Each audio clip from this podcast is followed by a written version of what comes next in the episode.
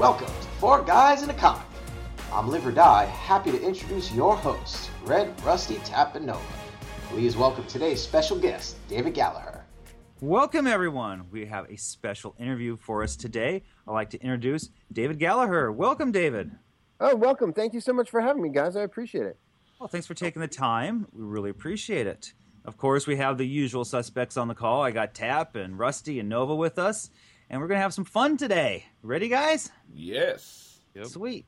So, David, for those people out there unfamiliar with your work, we're wondering if you could just tell us a little bit about yourself, please. Okay, so my name is David Gallagher. I'm a comic book author. People say that a pioneer of digital comics. I worked with Marvel in the early days of what became their digital comics empire.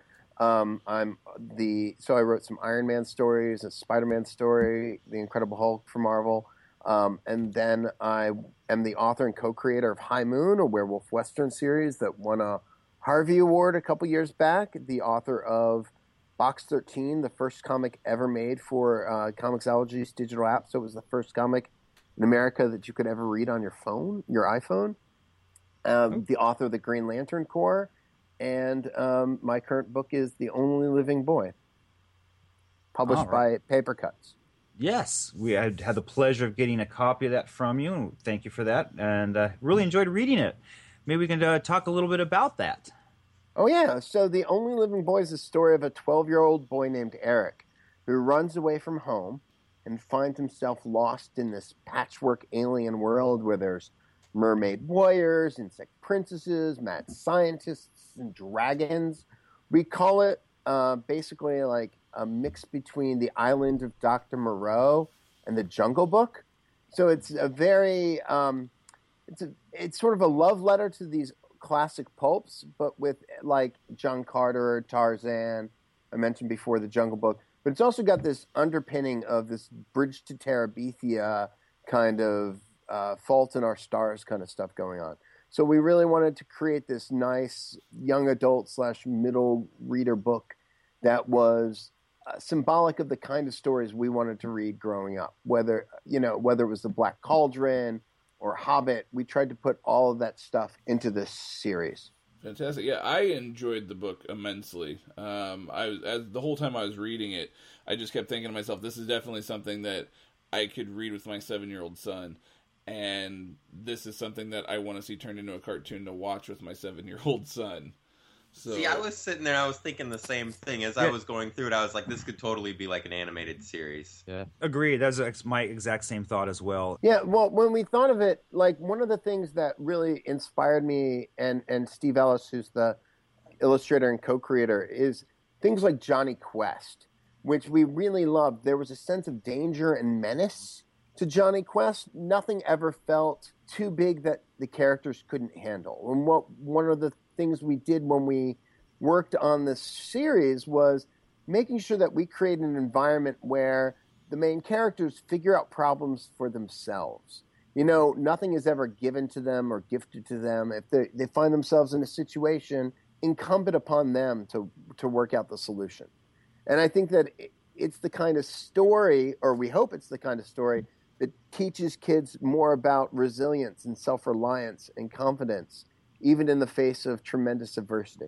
where can someone pick this book up at? Um, is it only at conventions? Is it in stores? Is it only Oh. digital?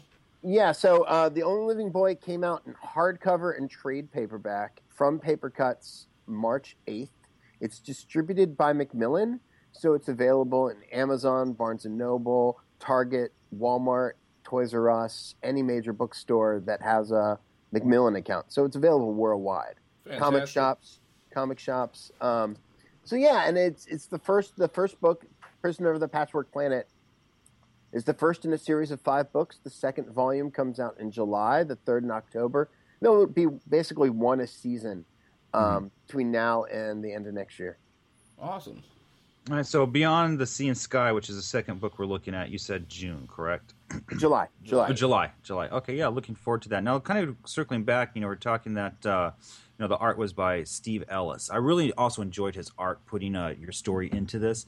And now Steve Ellis did some work with uh, the Dungeons and Dragons, and you can feel that flavor within the art. It, it definitely has that feeling within and tone within the comic strip as well. Yeah, and that's actually Steve is it's really interesting because when Steve and I travel and we do in promotion of the Only Living Boy, one of the things we've been doing is instead of just doing signings, we do comics making workshops around the country. Mm-hmm. So we go around the country teaching kids and adults and senior citizens how to make comics and communicate with comics. And one of the greatest things is that we'll go to these conventions and there'll be kids who remember Steve's art from when he used to draw Magic the Gathering, mm-hmm. or remember Steve's art from when he used to draw Dungeons and Dragons, or when he used to do.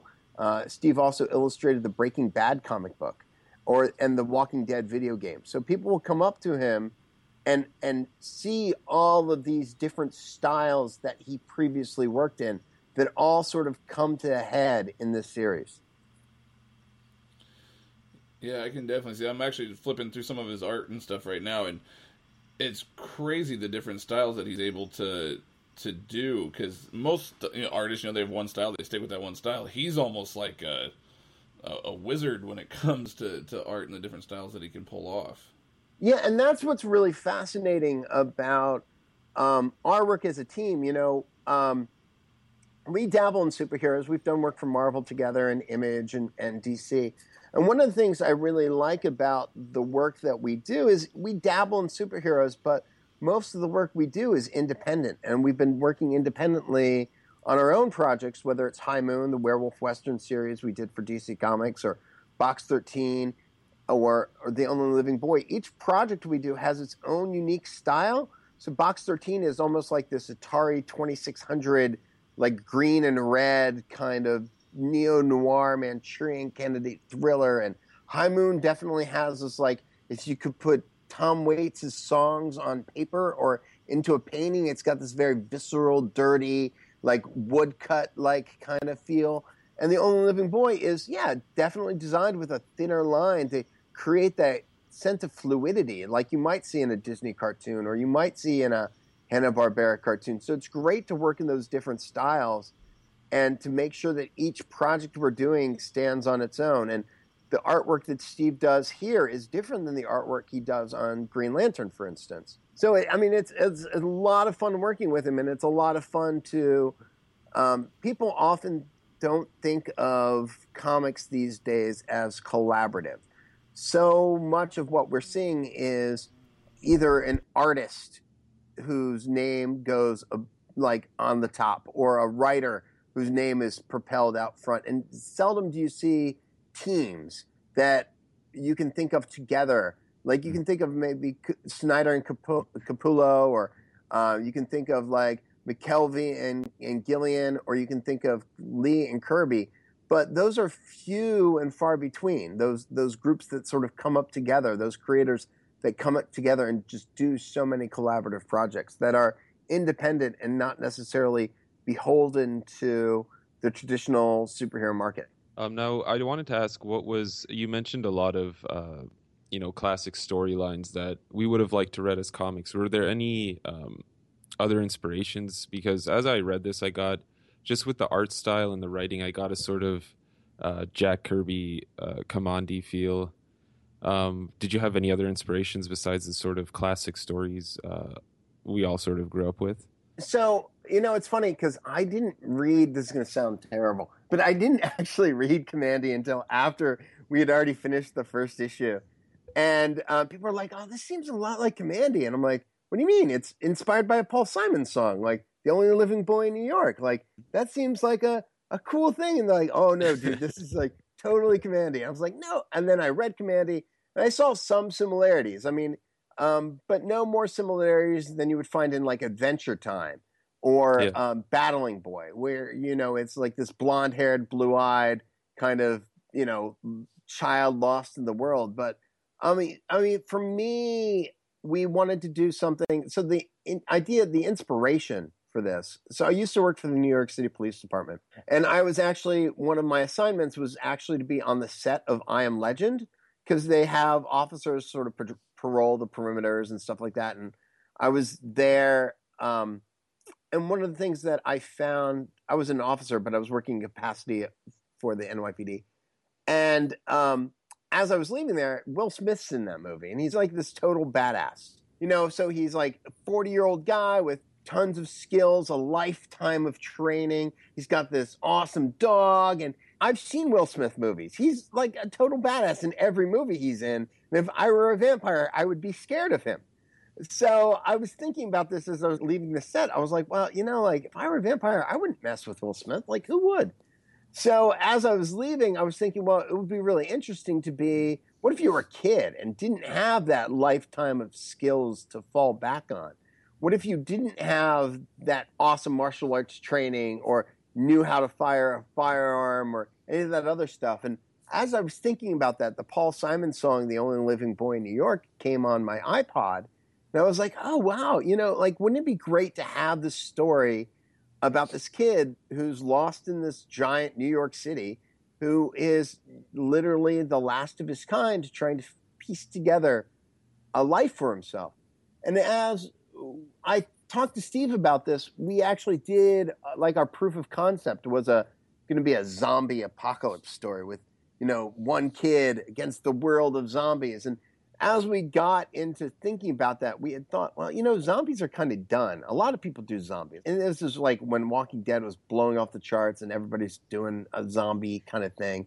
And we were like, well, what if it was different? What if instead of, we're talking about piecing together a new life for himself, what if he's kind of like uh, an urban explorer? What if we've got this kid who literally goes to all of these different worlds, whether it's a flying insect world or an underground world or uh, this crazy world filled with rats and broken subway elements and made it feel alive, kind of like you would expect in something like Avatar, The Last Airbender, where she has to go through different spheres or, you know, um, any of these awesome, cool adventure stories like Treasure Island. And so we put together this this story that you know was reminiscent of all the things we wanted to read, but it was definitely the, I mean the biggest inspiration is I Am Legend and the Omega Man, you know, Richard Matheson stories. Um, and then everything else sort of grew out from there. I was like, well, what if it came from D and D? It came from um, Steve's drawings of D and D, but also as uh, role players. Like Steve and I both have. Uh, I used to write, write for World of Darkness, and Steve used to illustrate for World of Darkness, the White Wolf games.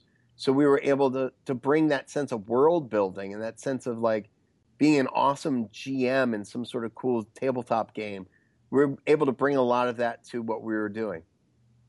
So it was a tremendous amount of fun for us. So, I mean, I think our inspirations really end up being, you know, everything. Everything that we've experienced is in this book, whether it's me traveling a lot as a kid and going from like Hawaii to Georgia to Baltimore to England or Steve like going to Iceland and traveling there. Uh, you know, all of those things and that geography and that landscape and those cultures all find their way into this book.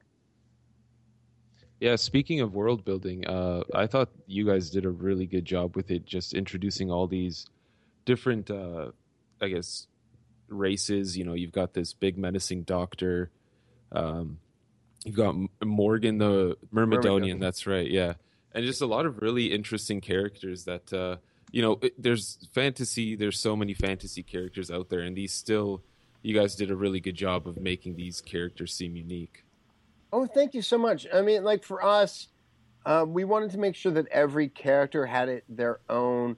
All the three major characters eric morgan and thea we wanted to make sure that they had their own strengths.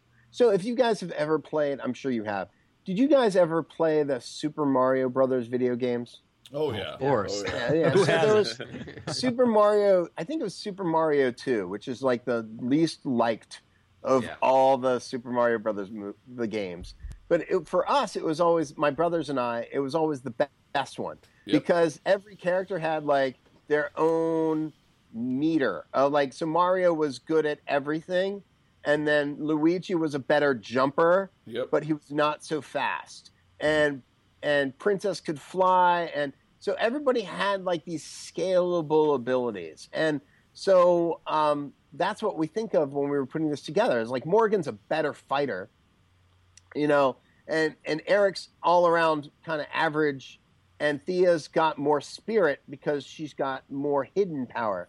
And so it was nice to do all these cool things to to you know use those as starting points for who the characters are and what their arcs are going to be down the line. I know you guys just read the first trade, but you know we run the series as a web comic every Monday, Wednesday, and Friday that people can like catch up even before the first books come out. Where's that located at? Uh, you can find it at uh, theonlylivingboy.com, but you have to put hyphens between every word. Okay. Um, so it's uh, yeah, but yeah, so we run it there, and we also run it on different platforms, including Tumblr um, and on Tapastic, uh, T A P A S T I C, and you can check it out there, and we make it available for free.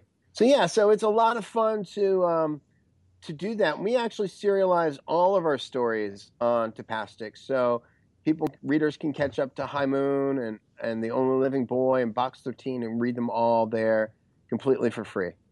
Because we want to, as creators, one of the things that's really important to us is I mean, yes, we like money and paying our bills and keeping the lights on. But what we really like is we want people to be engaged readers. And we want to create that sense of uh, people reading our stories. It, it doesn't help us if we put it out there and it dies on the comic shelves. We, we want, what we want to do is create these super passionate, super engaged uh, readers who are able to check out our stuff and, and get um, a really good sense for the kind of storytellers we are and get a really good sense for you know what we like to tell in our stories you know and and see how each of our stories i mean e- each of our stories are different but they all tell stories of identity they all tell stories of they're all super action adventure you know so they're it's a lot of fun to do them it, it's a you know it's a it's awesome to to work with a collaborator who has as much energy and and passion about the stories he's creating as Steve. Very cool. Very cool. Okay, so I think I have one more question uh, for you. Since you were a part of, you know, I guess the start of the digital age of comics, and now digital comics are growing quite rapidly. I mean, it's kind of crazy how fast everything's getting adapted onto it, and people are putting it on that platform. How do you feel about the transition from paper to digital? I, I you know, it's funny. I simultaneously love it and am challenged by it. The model that I think about digital for is and and this seems to sort of boggle people's minds when I tell them and then I tell them and they're like, "Oh, that's so smart." I look at web comics and digital comics that are online as um, like a broadcast model. Like we, you and I, and and most people watch television for a very low nominal fee. Every month we tune on, tune in and watch The Flash or CSI or Law and Order, you know, and all this stuff is broadcast into our homes. Uh, it's supported by ads, but it's still broadcast on our like we watch TV essentially for free or cheap, you know, very very low entry point for for what we watch. And you know, so many places, whether it's Apple or Netflix or Hulu, make the barrier to get into these things really, really, really simple.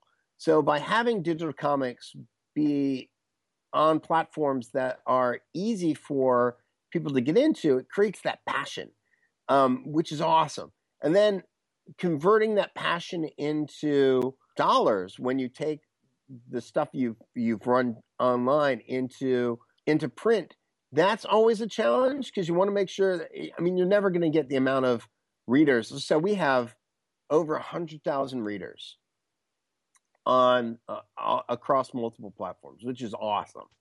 Um, and we're supported by advertisers like Lego and um, Steve Jackson Games and Choose Your Own Adventure and stuff like that.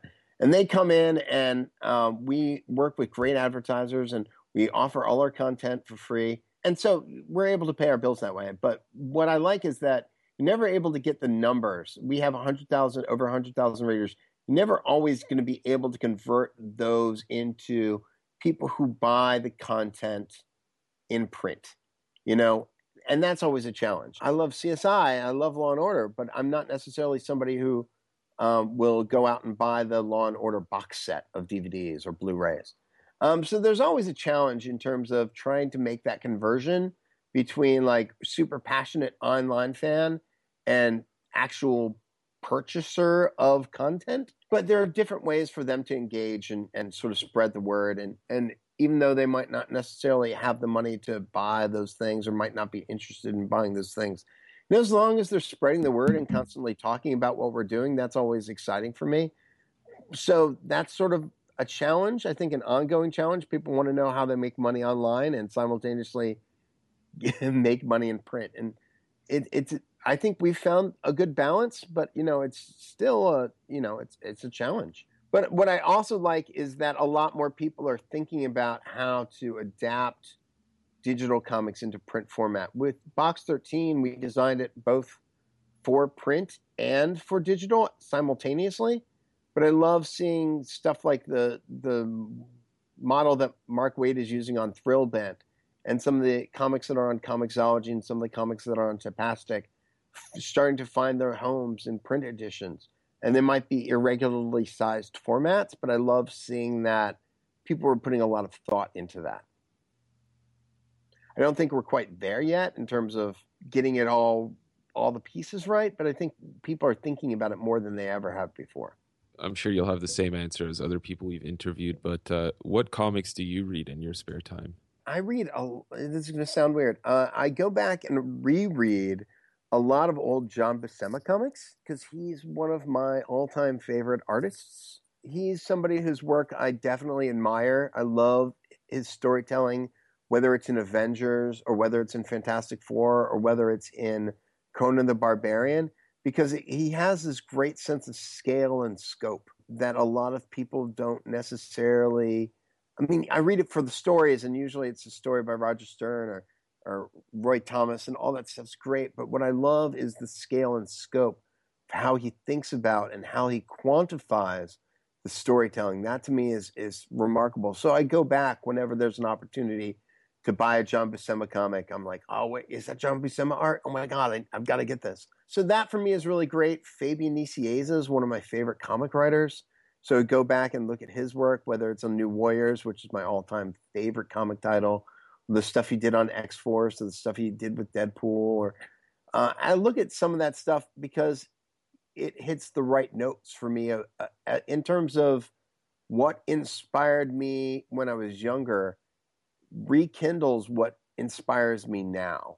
And I'm not necessarily talking about it in a nostalgia kind of way. I don't have a lot of nostalgia for that stuff, but I do have a lot of I do have a lot of fascination with how stories were told versus how they're being told today. I mean, we used to have a lot of thought bubbles in the stuff we did, and we used to have a lot of captions in the work we did.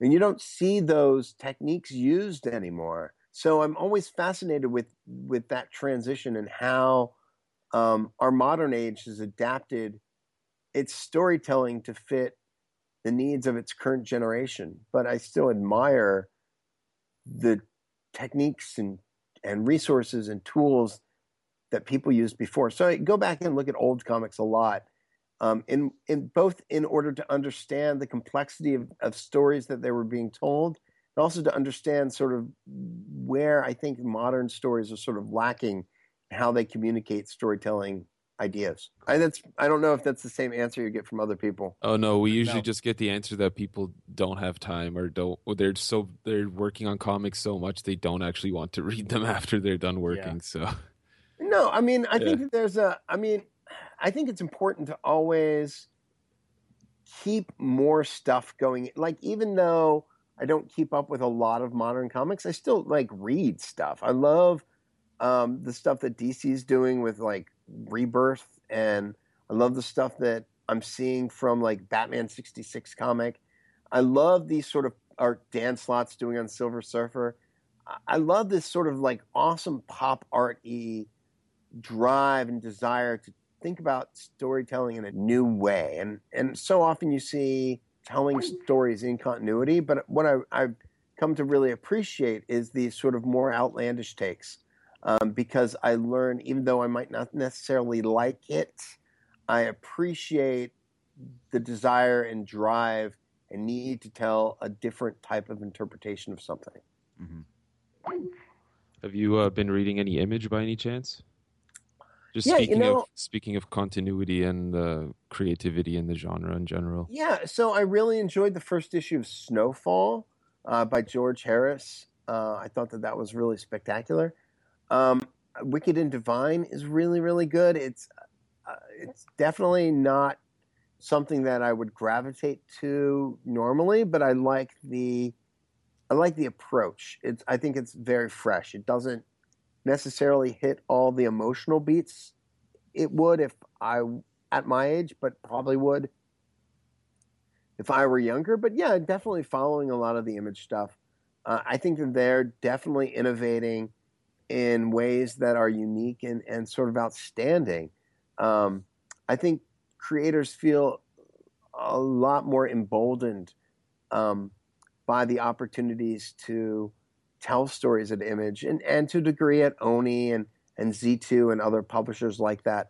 Um, and I love seeing that. And I like the idea that people, you know, feel the need to communicate. And we see so many more comics on the stands now. And I love that opportunity of seeing more and more people com- communicating through words mm-hmm. and pictures and storytelling, whether it's making fan comics on Tumblr or whether it's, you know, doing web comics or whether it's doing, you know, a book for Oni or a book for Image or a book for IDW. I love seeing more com- people communicating in that language. You know, I think that as people we're creating by all this content, we're creating this culture of people who read comics more, who you know, comics are being taught in libraries and in universities. And, you know, when I was in school, and I, I majored in comics, and people were like, What? Why, how did you major in comics? Like, what? Yeah. But it was so foreign. And now you tell, you tell people, like, Oh, we read Watchmen in English class. I'm like, hmm Aren't you so lucky? Yeah. Yeah, and like I say, the comics uh, whole uh, industry now you, there's like classes that you can take within all sorts of different areas of it now within college. Now I'm talking with one guy right now trying to set up a class at a local college for uh, cosplay. Yeah. Who would have had that? You know. Five years ago, let alone two. It's like, it's- it really, it's so much of the comic industry is now found everywhere. Right, and I love that aspect of it. And uh, what I want is more comics literacy. I want more people communicating in words and pictures. I mean, I, I've joked before. I was at a panel yesterday, and we were joking about how, like, I can't wait to see the first emoji comic. Mm-hmm. You know, like the first Yeah. comic that's just all emojis. You know, because people don't know, but when you're communicating in symbols like emojis, they that's essentially like a you put two emojis together. That's a comic. I mean, Yeah. that's a weird thing to think about. But how our cultural literacy has changed, how our uh, how symbolism has a new meaning in this modern internet age. I mean, I think all that stuff's really cool, and I love thinking about how comics um, sort of facilitate that. Mm-hmm. So bring on more comics, I say. Yes, that's right. Bring them on. Yep. So you know, and I love that. Uh, I love that the Marvel movies and the DC shows have sort of o- lowered the barrier into understanding who these characters are.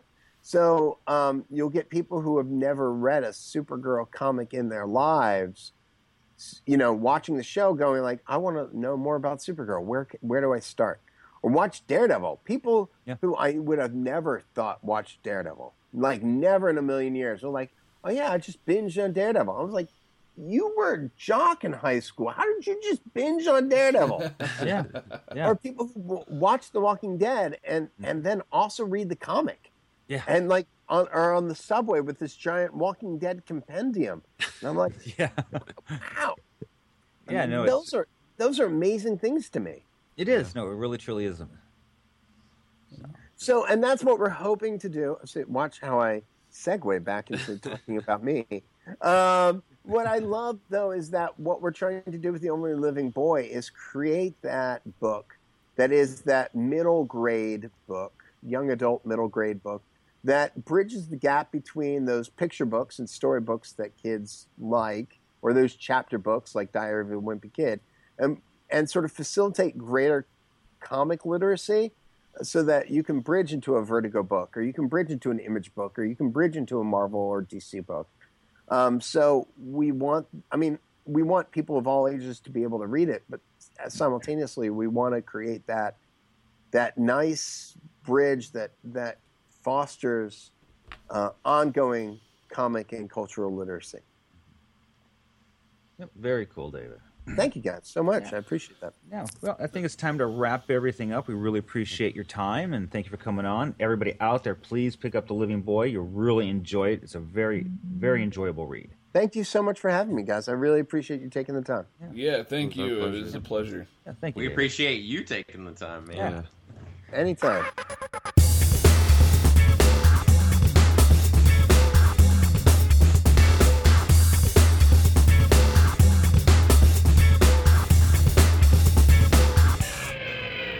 Everyone. This is Rusty Surfer, and you know what time it is. It's time for those reviews, okay? And uh, we've each pulled something out of our personal collection or just something that we've read recently, and uh, let's talk about it a little more. So, I have all of you here with me. Which one of you wants to go first? I'm going to let it leave it open right now. Who's going first today? Don't everyone Rusty, jump at why one don't you time. go first? How about I go first, okay? Since everyone didn't want to jump the, at one lead the time. charge, man. Lead the charge. All right. All right. So, the issue that I have today is an issue that's kind of been making its round on the internet, I guess. Like, I've seen it pop up in a few different places. I've seen it pop up in a few different line rooms. I've talked about this issue lately. But, um, Guardians of the Galaxy number 25. It's the Jim Valentino issue with Galactus on the cover. It's pretty, it's a, I guess it's a pretty memorable cover. But Jim Valentino in this, he did the writing and the penciling for it. So it, it's interesting. I think he might have done the inking for it too. But yeah, he like did it all. This is like a one man band comic basically right now. This issue, and um, like I said, it has Galactus on the cover. Super cool issue. Only thing that gets me in it is um, is the Silver Surfer in it, but uh, we'll we'll talk about that in a minute. Um, the issue, I mean, it starts out with like you know this perilous thing going on to where uh, you know Galactus is gonna eat some planet as usual, and even his own Herald Firelord is against him in this situation. But all of the original lineup for the Guardians of the Galaxy is there. I don't know if y'all are very familiar with the original lineup for the Guardians of the Galaxy, but it's like Major Victory, like uh, Charlie, Yondu, Talon. Um, uh, I always forget the girl with the with the flame head. I don't I don't re- I don't remember her name. And there's like this other space character, and I'm as you can tell, I'm not super versed in the original Guardians of the Galaxy lineup. This was actually my first Guardians of the Galaxy issue I've read that was before probably 2011. I mean, I I don't have either any of y'all ever read any Guardians of the Galaxy before. You know the the lineup from the movie. I have not no. My introduction has all been based No. off of stuff off of the Nova series for the most part, and cameos, that kinds of stuff. it's pretty cool. I like this lineup a little bit more, I guess, than the. It seems like this is more like a ragtag team rather than just let's throw a bunch of people kind of thing together. Yeah, Well, Guardians 3000 had this lineup, right? Did you I read think that? so. well? No, I didn't. Or a similar lineup, at least.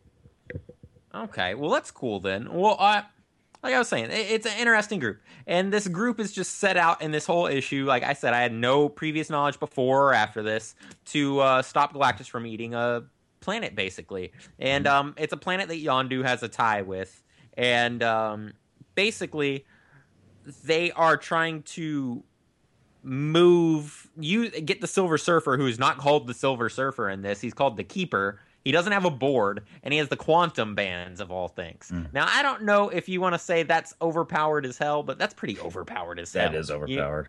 yeah you know what i mean i have power cosmic and i have quantum bands from quasar yeah you know it seems totally uh, sensible that anything's going to stop silver surfer right now right No. not at No. all um, so it gave some backstory on how he got the quantum bands in this. It said that he was cast out by Galactus and stripped of his silver, and he was flicked into space, basically. But he was wearing the quantum bands. Where he got the quantum bands, I have no idea.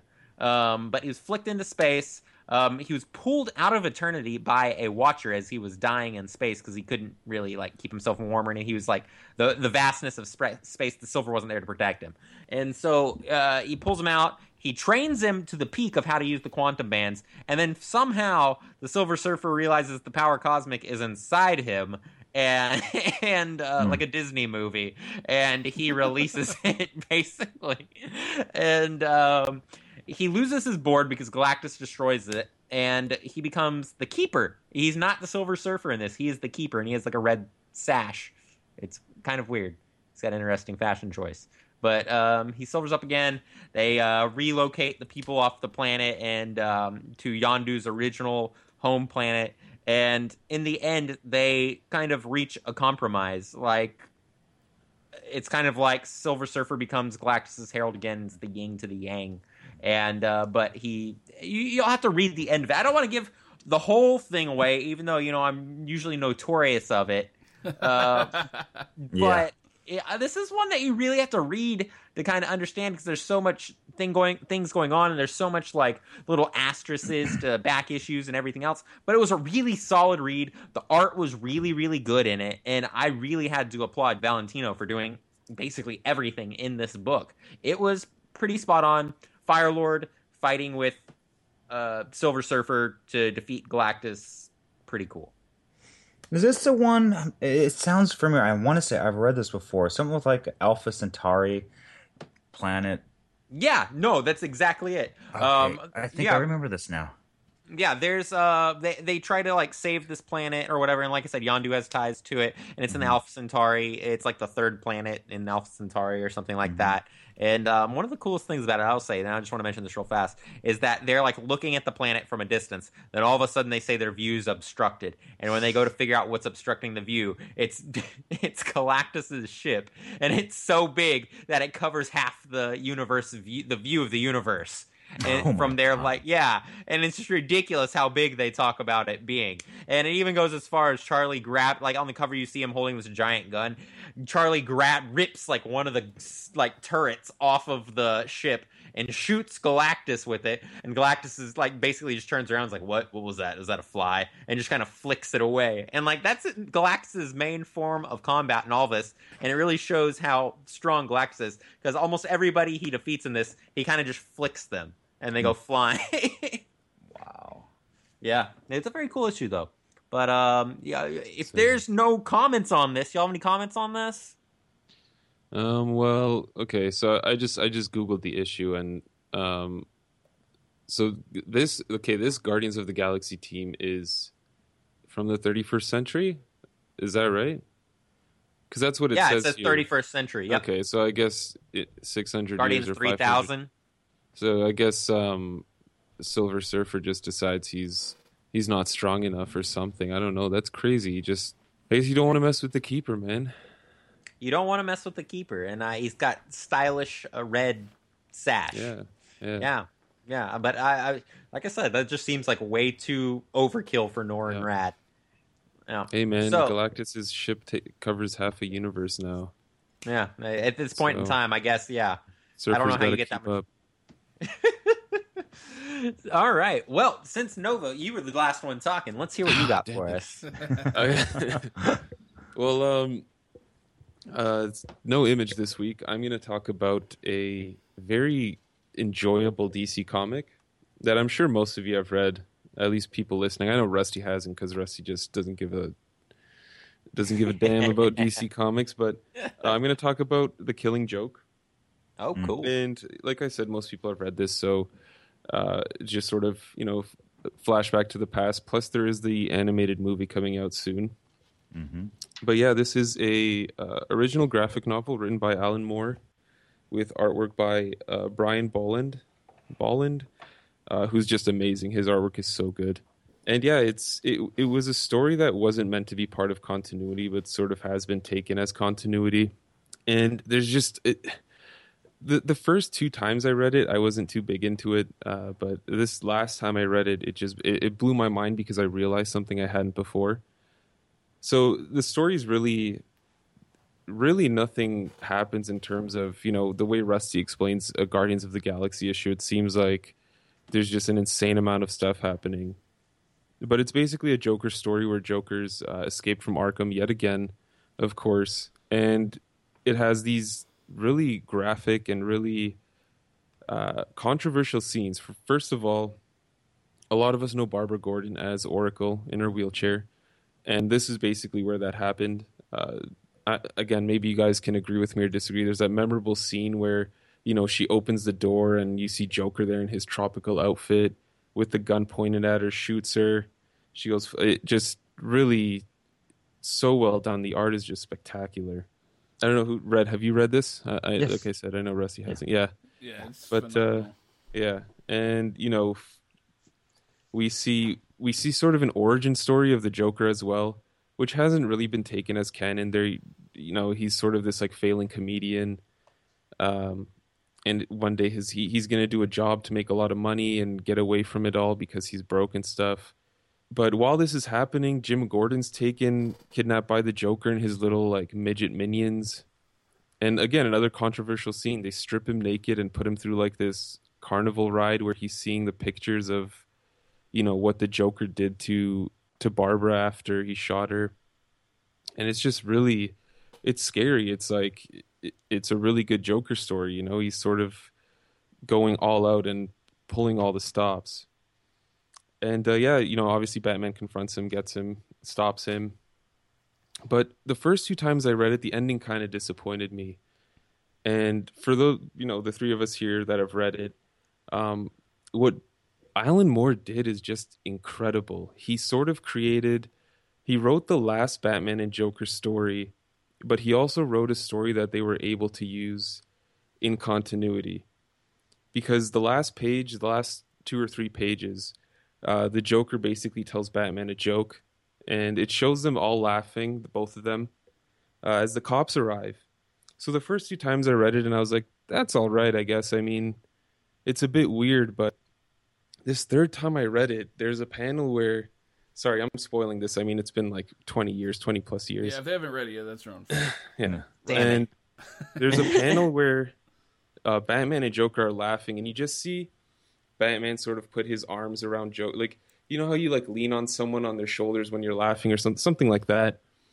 But what you notice is when he puts his arms around on Joker's neck or on his shoulders, um, the laughing stops abruptly. So, in a sense, Alan Moore wrote the last Batman and Joker story because you can interpret it as Batman just snapped his neck, like he's done. And it was the killing joke. Joker told a joke, and it was the killing joke. But at the same time, you can just think of it as, you know, they were laughing there and the cops arrived, so we can put this in continuity, which DC did. But that just blew my mind. The third time I read it, I was like, no way. It, it, he puts his hands there, and then the, laughing just stops. So I thought that was really cool. Um, it was a really, you know, good build up, and then the ending is just um, crazy. I, I know I know a lot of people that I've talked to uh, since I read that or sort of interpreted it that way. Had no idea, and I don't know if you guys did. If you uh, took that as Batman snapping Joker's neck or not. I didn't until you just now said No, I- something. I never put a thought into it. But now that now that you point that out and I look back, I'm like, huh. Because I mean, Yeah. it was supposed to. It wasn't originally supposed to be continuity. It originally Right. was supposed to be just a graphic novel, its own thing. So when writing that, he very well could have said Batman snaps his neck, and you know, it's just a, it's a one it's a, it's a one shot, it's its own thing. Uh, so no, I, I I like that though. That is kind of sneaky. And Things to ponder and go, hmm. hopefully someday one of us meet him and we can ask about that. Yeah, we'll get him Oh, on he the show. He hates it. He will not talk. I'm pretty sure he will tell you to leave. Alan Moore hates anything DC related, and he he never wanted to. He just he, he regrets writing this story, from what I've heard. I know he did like the Watchmen. Like he was very protective of the Watchmen. I'd heard Yeah. that. I didn't know anything about the Killing Joke though. He just he doesn't like it. He wishes he hadn't written it. But yeah, um, Which is I'm so gonna. crazy because it's such an amazing story. I know, I know. But uh, I'm gonna pass the torch on to the one and only Red Skull. All right. Well, of course, I'm bringing to you some image today. Boo. No, Yep. oh no. Well, in particular, I had read issue one of The Goddamned. Uh, this came out in November of 2015 by Jason Aaron. It's only up to three issues right now. Uh, first issue, like I said, came out in November. Then the next one, December. Then the third issue didn't come out until recently in February of 2016. So it's a slow-moving title. Uh, we're gonna. I don't know what's going on with it. If it just didn't pick up enough uh, readers for them to be continuing on or whatnot. We shall see. But the first issue, I can kind of understand that it was. I can't say I liked it. I can't say I hated it. It was just like Yep. okay, yeah. So no, no, but I'm understanding you read this already. I, I own that issue. Yeah. yeah. Okay, all right.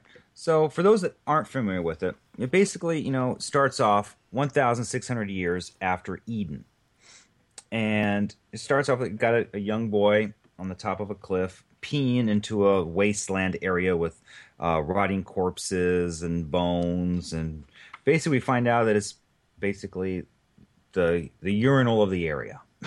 Okay. Yeah, and while he's peeing, um, it turns out he's peeing on some guy, and he gets up out of the sewage, and na- butt naked, of course, and starts walking away. And he's like, you know, what is this place called? Where am I? R. Kelly's closet. Yeah, Oh, you know. doo-doo butter.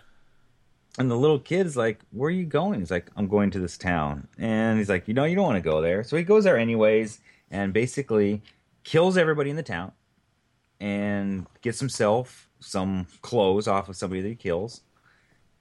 And there's a lot of page, a lot of pages of just brutal fight scenes. There's not much dialogue, just a lot of fighting. And finally, as we go through it, we understand that this is Cain, as in Cain and Abel, hmm. the, the the you know the sons of Adam and Eve. And from there, it just basically, you know, he's been alive for 1600 years as punishment for killing his brother. And he's cursed God in every way he could, personally and behind his back. And from there, the story basically leads into you know the little boy being captured by a a band of people led by Noah, and that's where the issue leaves off at. Like I say, not much dialogue, not much writing or storytelling. It was mostly one of those books where the visual tells the story. And so again, like I said, it was one thing. It was I can't say I liked it, can't say I didn't like it. The art was mediocre at best. I won't lie. Uh, that was brought to us by Giulia Brusco, if I'm mispronouncing that name. but uh, what, Nova, what were your thoughts on this issue? Uh, yeah, I sort of felt the same way. Where at the end, I mean, it's only one issue, but at the same time, I guess I just expect too much from Jason Aaron at this point. Mm-hmm. But yeah, the artist, um, the artist, or at least one of the artists, I guess, R.M. Uh, Guéra. I think I'm probably butchering that. Yes, Arm. Yes, that. But yes. he, him, and Jason Aaron did Scalp together, and his artwork in Scalped was much better than it was in the Goddamned, in my opinion, anyway.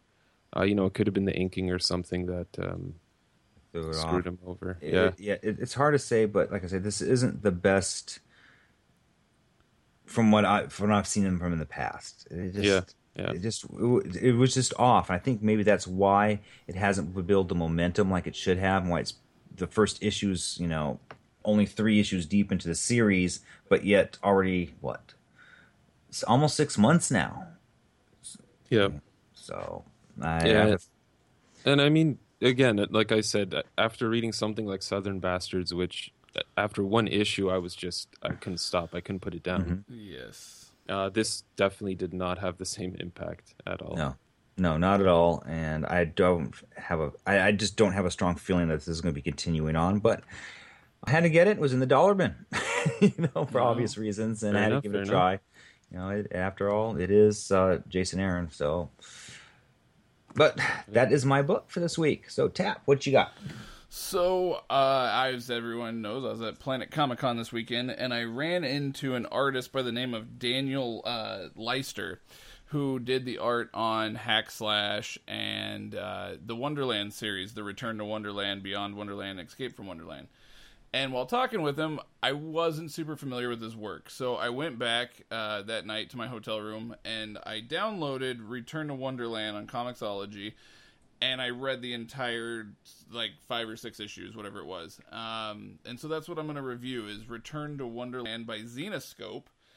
And the artist or the I'm sorry, the writer um, was the name Gregory Raven was the name of the uh, uh, I'm sorry, Raven Gregory was the name of the writer, and then uh, Al Rio did the first two issues, of uh, Return to Wonderland, and then Daniel Leister took over the rest and complete continued to be basically uh, Raven Gregory's artist going forward.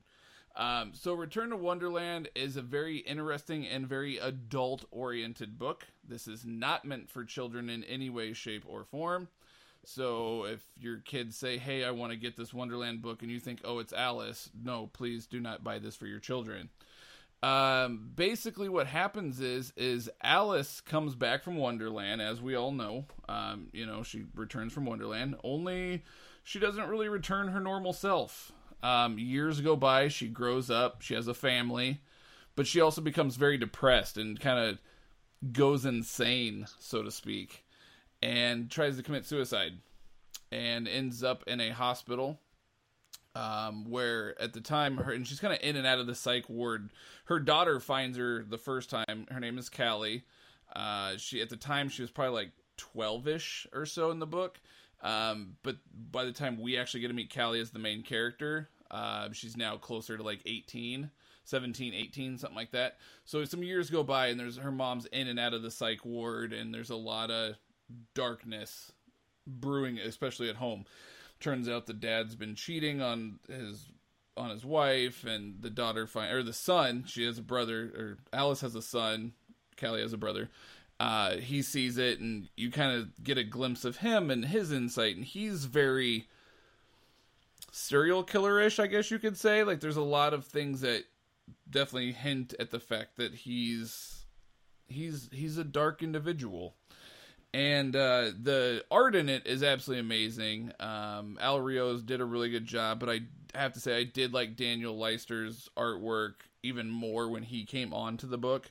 Uh, the book the book was very very visual, um, which is awesome. If you're a fan of horror, um, this is definitely a book for you. Uh, it's it's absolutely phenomenal from a from a horror fantasy standpoint. If that's not your thing, don't check it out because you're not gonna like it. I can guarantee it. Uh, so yeah, basically, in the end, we're kind of in this first arc of the three, as uh, Kelly ends up going to Wonderland by accident. The White Rabbit, uh, kind of, she follows the White Rabbit and ends up in Wonderland. Only Wonderland isn't the place that we all know. It's not, you know, uh, Lewis Carroll's world. Okay, it's very much a darkened version of it where you know the Mad Hatter's a little rapey. Um, rapey. Yeah. rapey. That's the best word that you could use. Rapey. Yeah. Yeah. Yeah. it's a dark. It's a dark book, man. I'm not gonna lie. It is a very dark book. You said that right away. It's not for kids. So. Yeah. It, it's Yeah. not. It's not meant for children. Disclaimer right there. But yeah. So you have the Mad Hatter. Is kind of an interesting individual. Um. You know. You have the the Red Queen, you have the the heart guards and the spades and the clubs and stuff, and it's just really well done. And like the White Rabbit, he's not like a white fluffy looking rabbit. He looks like a white rabbit with like devil red eyes, but then he also has like sores and like lesions and stuff all over him, and he looks kind of like decrepit. It almost looks like something that Todd McFarlane would have done for the Twisted Land of Oz um, action figure series, if you remember those Yeah. think back to that that's kind of has the same sort of feel. It's very grotesque uh but awesome all at the same time. Uh so callie basically ends up in wonderland. She does the whole eat me drink me thing you know the whole sh- uh kit and caboodle there. But her mom alice um in the real world i guess you could say our world um did end up committing suicide and is now dead uh, she hung herself because the rabbit ran away, and it's a weird thing. Not too much of a spoiler there, but turns out Alice is actually still trapped, like her spirit or whatever you want to call it. They haven't really revealed what it is yet. I'm assuming it's like her spirit is trapped in this darkened wonderland, and she's trying to save Callie and get Callie out of there. So the same thing doesn't happen to Callie that happened to Alice, and uh, so needless to say, Callie towards the end of this arc Callie gets out of Wonderland, um, and there's you know the mirror, and uh, her brother is somewhat of a killer, and uh, actually murders their dad very very brutally, uh, because he caught his dad cheating on his mom. Uh, so in order to save her brother, but without hurting him. I guess she kind of can, and she has there has to be a sacrifice because it's like this family's curse. She kind of throws her brother into Wonderland and traps him in Wonderland, and thinks like, oh, he'll never escape, he'll never get out.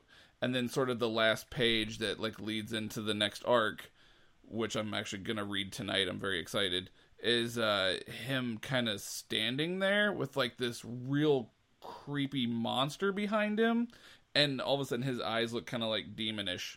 So obviously her brother wasn't quote unquote sacrificed, and uh, is embracing the dark in Wonderland is kind of the vibe you get. So I'm very excited to continue to read it. Um, so the first arc is Return to Wonderland. The second arc is uh, Beyond Wonderland, and then the third arc is Escape from Wonderland.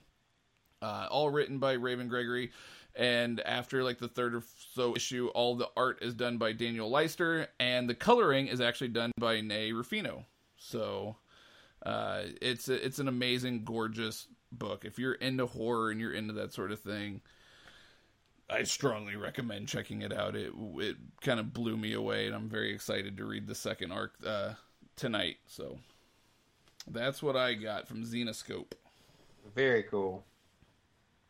Awesome. Poor, poor kids. They're gonna walk into comic stores and see I hate Fairyland. This thing now. like yeah, perversions of what they want. yeah, it's gonna it's gonna ruin their childhoods for sure. but yeah, I don't know. I, I love horror. I'm into that kind of thing. Um, anything supernatural, ghosty horror, that kind of uh, it's definitely up my alley. Um, and so it was an honor meeting Daniel Leister, and because I met him, I went and read the book, and I'm blown away. I'm excited to do more, and hopefully we can get him on the show uh, in the next few months. Very cool. All right. Well, I guess that is going to conclude our reviews today. And now let's go into something a little bit different. A little bit different. Game All on.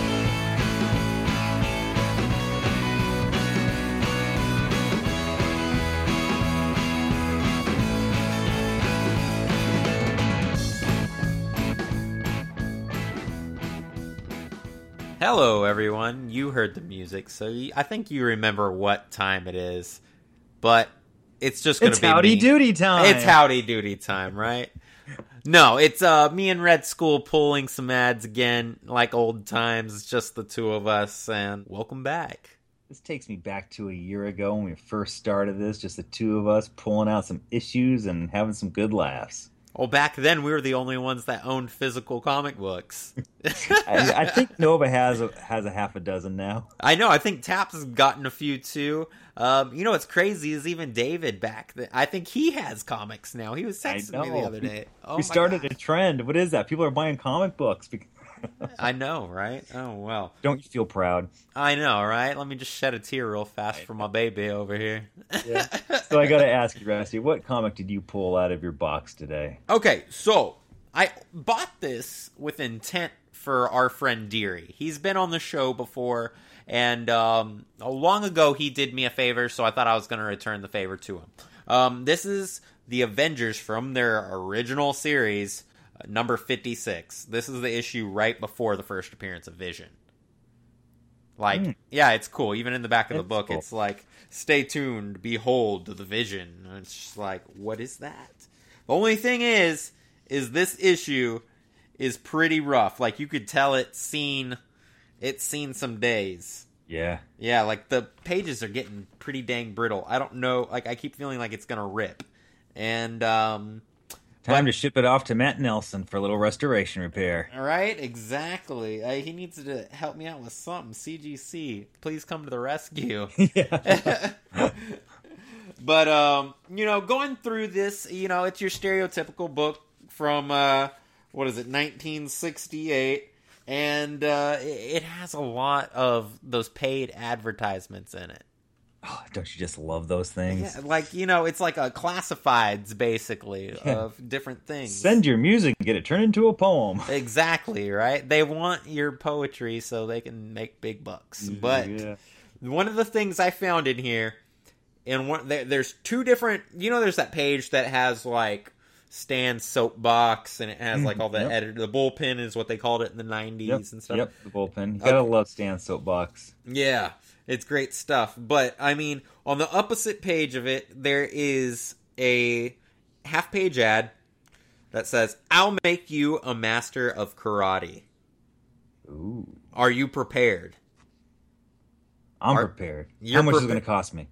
Only 99 cent. Ninety nine cents. All right, plus Ninety- a postage stamp. I'm on it. Exactly. In just two hours after you receive Super Karate, you will be on your way to being an invincible karate master at home. This fast, easy way, or it costs you nothing. Ah, Rusty son. I think I'll send away for that. Yes.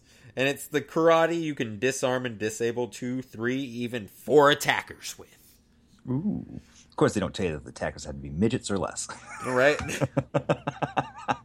they have to be very small, skinny people, or uh, it's got to be. Well, the thing that gets me is over in the corner for only 99 more cent, you can get a giant lifelike karate practice dummy. oh, how convenient was that?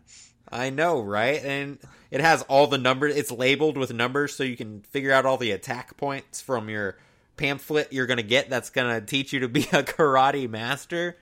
But get this it's not really like a dummy, it's like a thing you stick on your wall, like a poster. And so you'll fight the wall and you'll learn the areas you need to attack. There you go. Put a couple holes in the walls. Your parents won't mind. Not at all. I'm sure they won't mind when you're punching the wall in the middle of the night either, right? So I got to ask. So with those two ads next to each other, do they both have the same shipping address? Yeah, yeah, they do. Um, whoa, my gosh. Okay, and uh, get this: it's in uh, New York, New York. Go figure. And there's a special money-saving combination offer with it Ah, under the ad. Okay, for a dollar ninety-eight, you can get both of them, but they're already ninety-nine cent each.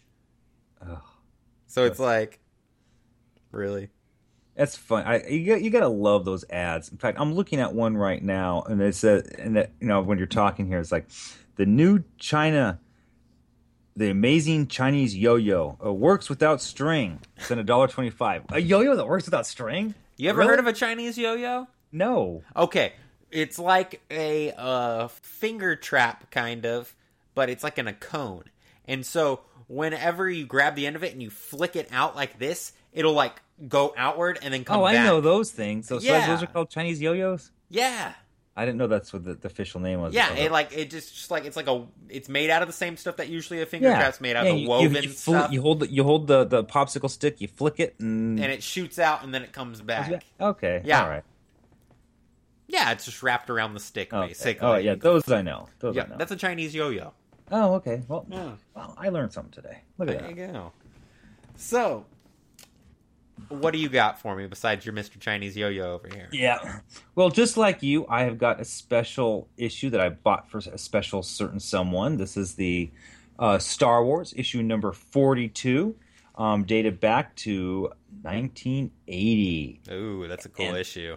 It is because it's the first appearance of Boba Fett in Yep. comic books. The Fett Man. Yes, and I bought this one special for me. it, hey, is Fett your favorite character in Star Wars? You know what? I won't lie. My favorite one is still and always will be Luke Skywalker. Skywalker's dope. He's a cool you guy. know, because you know, I remember watching you know Star Wars on the big screen when I was young, and all all of all of the movies you know in the theater, and you know when you're a little boy, Luke Skywalker was just you know the man. He he was it. You know, the, guy that every kid wanted to be.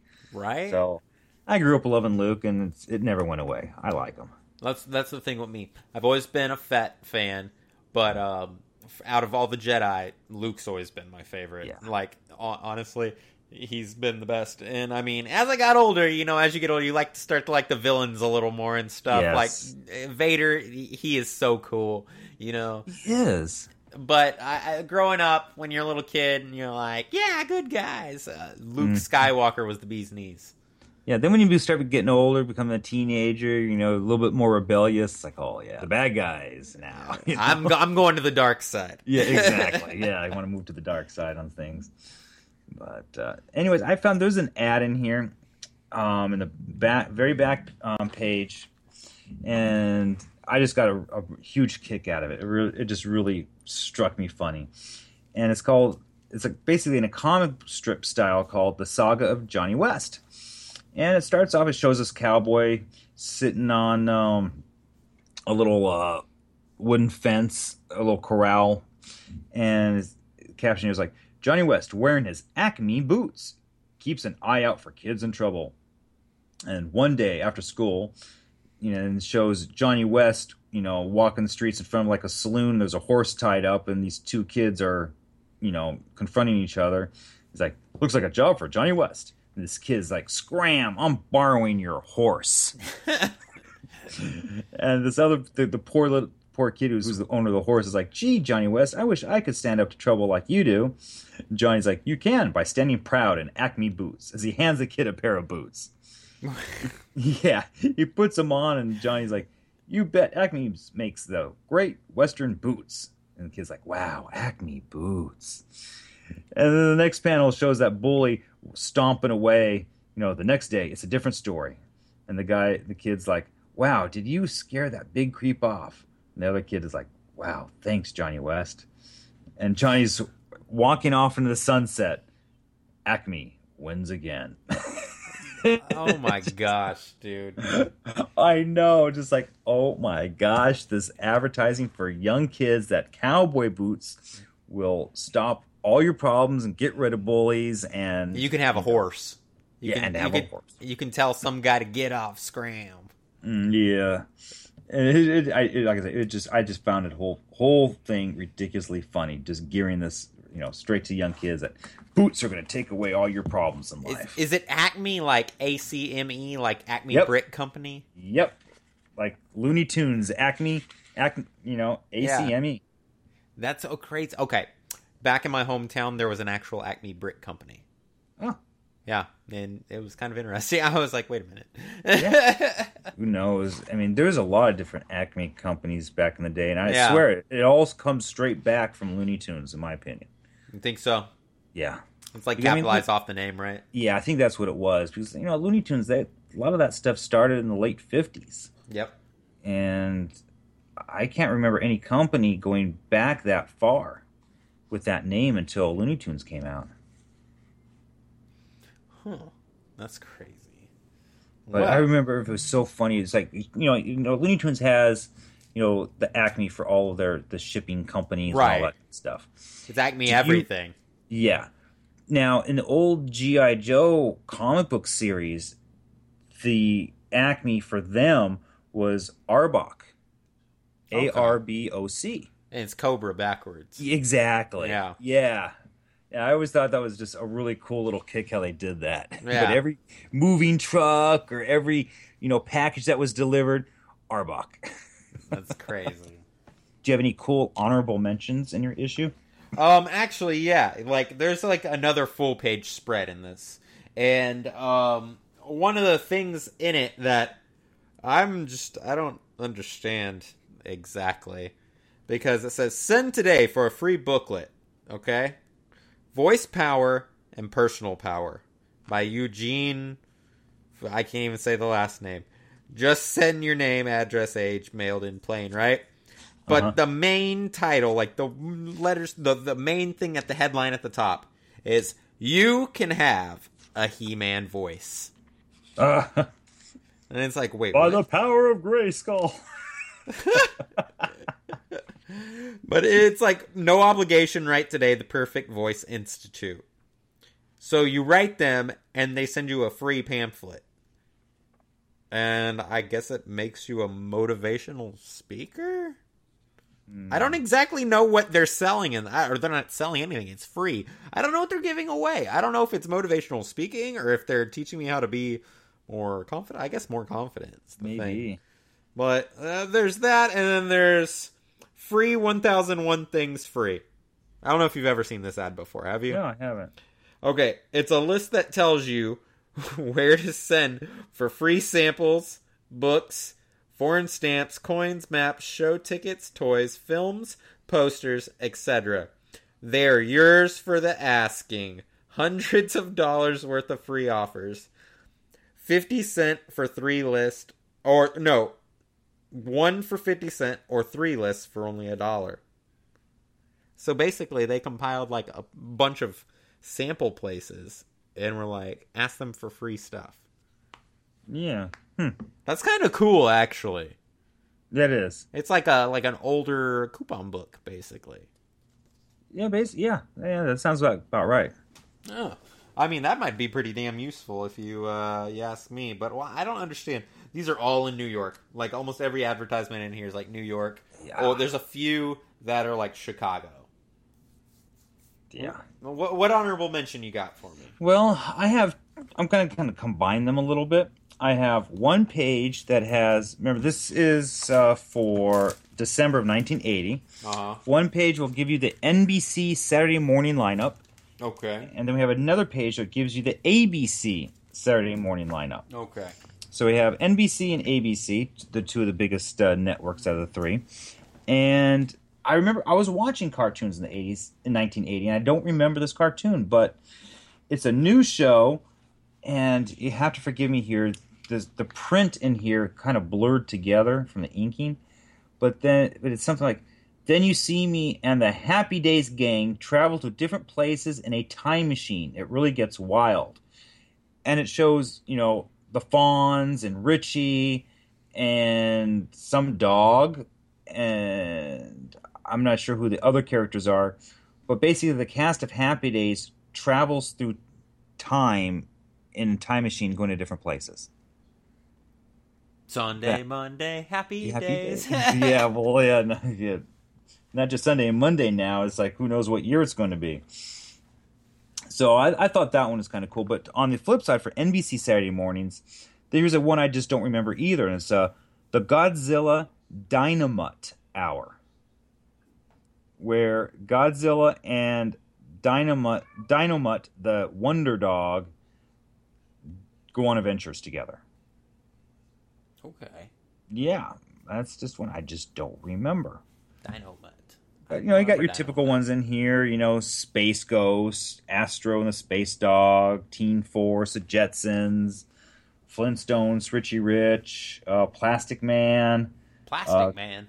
Yep, and with his plastic baby, that cartoon was nice. also, the Super Friends Hour, Scooby Doo. But yeah, it was just those two. I especially the Happy Days one. I got a kick out of that. I want to do some research on that now. That's cool. Yeah, but that's all I got. That's all I got too, man. All right. Well, I guess that's gonna be it for this pulling ad. You got to come back next month for the next one, right? Yep. Yep. It's not gonna Another be until. June. Yeah. But we will return. Till next time. Just wait. It's gonna be a month.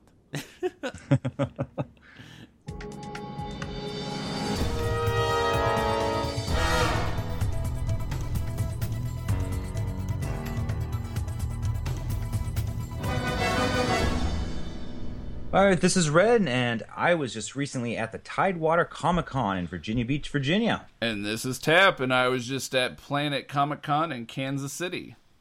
And here are some of the interviews that the two of us had knocked out this last weekend. Enjoy. All right, this is the Red Skull here, here at Tidewater Comic Con with none other than Steve Blum. Steve, welcome. Red Skull, I know that guy. Yes, you do. Yes, I do. You're one of my favorite uh, voices that you do. You're Uh, a busy man in the industry. I try to be. Yeah. you tried, try, try. To. I mean, you made it into the Guinness Book of World Records. What is that? 2015, 2012. 2012. But I have to keep uh, checking in with them every year just Do to make you? sure. Yeah. They, I, well, the funny thing was I, I didn't keep track of any of that stuff anyway. And it took me about four months going over my IMDb with my agent to figure out which shows I was in and which ones I wasn't. Oh wow. yeah, I just I don't pay attention to that stuff. So, do you have an idea of how many you're up to now? Uh, somewhere around 350 games. Oh my goodness. Yeah, it was. I, I got the award for quantity rather than quality. well, that'll be the next award, right? Something like that. I hope. Well, I really hope. 2017, that'll be your year. For that. exactly. Yeah, maybe I'll do something worthwhile. Yeah, well, you've done a lot of stuff worthwhile. I mean, I, I mean, you've done so much stuff. Um, what I wanted to know was, when people design these characters, do they des- do some of them get designed around your voice? Do you get any input around that? Generally not. I mean, there are some characters that I've been hired uh, based on past work, and they know my voice. Uh, Megas XLR was an example. Uh, Tom from Toonami was. They hired me because of Cowboy Bebop. Yes. Those kinds of things. But as far as designing my character around the voice, I'm not sure that that really happens No. unless they uh, uh, take video of me while I'm working. Yeah. And some of my mannerisms will slip in, into it. Because it almost seems like Zeb, for an example, that Yeah. that that's worked around your voice a lot. Yeah, Zeb, they record us uh, before they animate. So Okay. they do have cameras in the Oh. room. And so a lot of the facial expressions are actually mine. And a lot of the movements and bad habits are the Oh. ones that they pick up. Well, yeah. that is really cool. Yeah, Disney is great about that. Uh, they they love to to have some sort of reference material, and the, the animators actually use all of it. Oh, it's, wow. it's it's actually rare that they'll use every nuance that we give them. That's one example of a show where they do. So it's it's refreshing and wonderful to see that Yeah, happen. that is that is wonderful. Yeah. Now, do you have any upcoming projects or anything that uh, you would like to talk about? Uh, well, Star Wars Rebels is the big thing I'm working on right now. Um, I'm also doing Toonami every week, still Mm-hmm. for Cartoon Network, Adult Swim. Uh, that's on every Saturday night. Uh, and then I'm doing a ton of video games that I'm not allowed to talk about right Understood. now. Understood. Mm-hmm. Uh, lots of recurring characters on regular show. Uh, Transformers Rescue Bots is is airing a season right now, and sh- we we stopped recording that show, but it is still going. So I hope people are still watching. Well, I hope one of those secret projects is Wolverine again. I would hope so. I don't know what's going to happen with that. I, I think the rights are kind of caught up right now Are with they? Fox and the yeah. movie franchise. Yeah, They- that, that whole thing's just blown way out of the water right yeah, now. so I, I don't know. So much of it is legal. I mean, uh, Yeah. Wolverine's been one of those characters that's come and gone for me throughout the years. I played him many, many times, but I have to audition every time he comes up. So Really? I, I, I hope he comes around After again. 350 uh, different things you think of by now. One would think it doesn't work that way, though. No. unfortunately. I'm grateful for every time I get hired, though. Well, Steve, I want to thank you again for your time. I really appreciate it today. Thank you for having me on the show. I really appreciate it. All right, everyone, this is Tap with Four Guys in a Comic, and I am here with Trey Lehman, owner of the Star Wars Ford Raptor truck. Uh, Trey, this is an amazing truck, man. I mean, you got all the signatures from the cast and, and everyone on. I mean, I showed some video of it so people on their go on our Facebook feed, they can see the truck, but I mean, this is amazing. Like, what brought what brought this on? What made you decide to, to do this? Um, you know, at the Taco Bell Hummer was actually what I wanted one ever since I didn't win that Taco Bell Hummer. I saw that uh, back in the 90, 99, something like that. They did that giveaway, Taco Bell. I said, I gotta have a vehicle like this someday. So, you know, we went through a bunch of different processes and eliminations, what we wanted to do. You know, um, I always wanted to do after episode uh, three, The Revenge of the Sith, I love the lava, Duel of Mustafar, the whole that I love a lava splash. So that kind of the truck itself, the Ford Raptor has the orange lava interior. Really brought a lot of my my inspiration out of the truck. But then uh, you know we troop with the 501st, and I wanted Darth Vader on the side. Uh, that's me in my original costume. Uh, first stormtrooper on the other side. I ever troop with Chris Andrews. I mean, it's just uh, it's just a really piece of fan art for everybody, and that's what. I, I just love to do. We love driving it down the street, you know, and, and blowing the horn the Yeah. people, and it gets attention, and just yeah, and, and talking about it, you know, the Yeah. stories, you know. No, it's it's absolutely amazing, and I it's obviously a labor of love, and it, you did a fantastic job on it. It's very impressive. Yeah, George George Lucas when he came and he autographed the side of the truck. I asked him to sign that morning, and he came in walking around early in the morning before the convention floor opened. Of course, I got lucky to be at my vehicle, and he signed the truck. and He steps around to the back and he sees this Han Solo and carbonite, and he goes, "It's Han and carbonite." Melanie, boys, come here. It's Han and carbonite. Everybody, it's Han and carbonite. And he goes, of all the places I never thought I'd see Han Solo was in the bed of a pickup. He goes, this is a great piece of work. He goes, you've done a great job putting this truck together. Oh, You that's hear that from George Lucas? yeah, that's yeah, that, that makes everything all worth it there. absolutely. Time, money, effort, everything. Uh, everybody that uh, has seen the truck in person come to it. And uh, Daniel Logan, the first time I ever went to have him sign, I went up to say, "Hey, will you come down and sign the truck?" I'm not, or, and he goes, "No, I'm not talking to you." First, I go, "Hey, Daniel, you got a moment?" He goes, "No, I'm not talking to you." And then I go, "What did I do wrong here?" A second, so I step back up and say, "Daniel," I go, "I'm the owner of the Star Wars Raptor." He goes, "I know who you are," and he goes, "And I hate you." He goes, "That is one awesome truck." he goes, I hate you. And, he, and then he came down here and we, we sat in the truck for an hour and talked. Uh, and he's actually coming back down to sign again today. We had a signature issue over uh, fading away. We got to be real careful about how we sign the truck now. We're learning from experience on colors of, of pens and things like that, and what vinyl does to ink. Uh, you know, So it's definitely a project. Awesome. Well, you, apparently you do conventions and, Yeah. and everything. So if you guys are ever near and you happen to see the Star Wars Raptor, come by and say hi to Trey. It's an amazing, amazing truck. Thank you. Thank you. Appreciate it. All right, here I am at Tidewater Comic Con with none other than Ernie Hudson. Ernie, welcome. How you doing today? I'm doing great. How you doing? Doing well, thank you. Well, you're most obviously noted for Ghostbusters, and but we got some new stuff I see coming down. Uh, the Mailman and Arnold. I see we have that coming down. Uh, the mailman and Arnold? yeah, you're doing Ar- uh, Hey Arnold. Um, I, I don't know. you don't know. I don't even know what it is. What is it? Uh, I just understand that you're doing a voice acting bit as a mailman for. uh, Oh, sometimes. I don't remember the name. Yeah, Yeah. Uh, maybe so. Yeah, maybe so. I, you know, I. You got so much stuff go- you're working on, don't yeah, you? no, it's true. And sometimes when I do the voiceover stuff, I don't really. Um, but um, but I, well, I'm happy I'm in it. So there you go.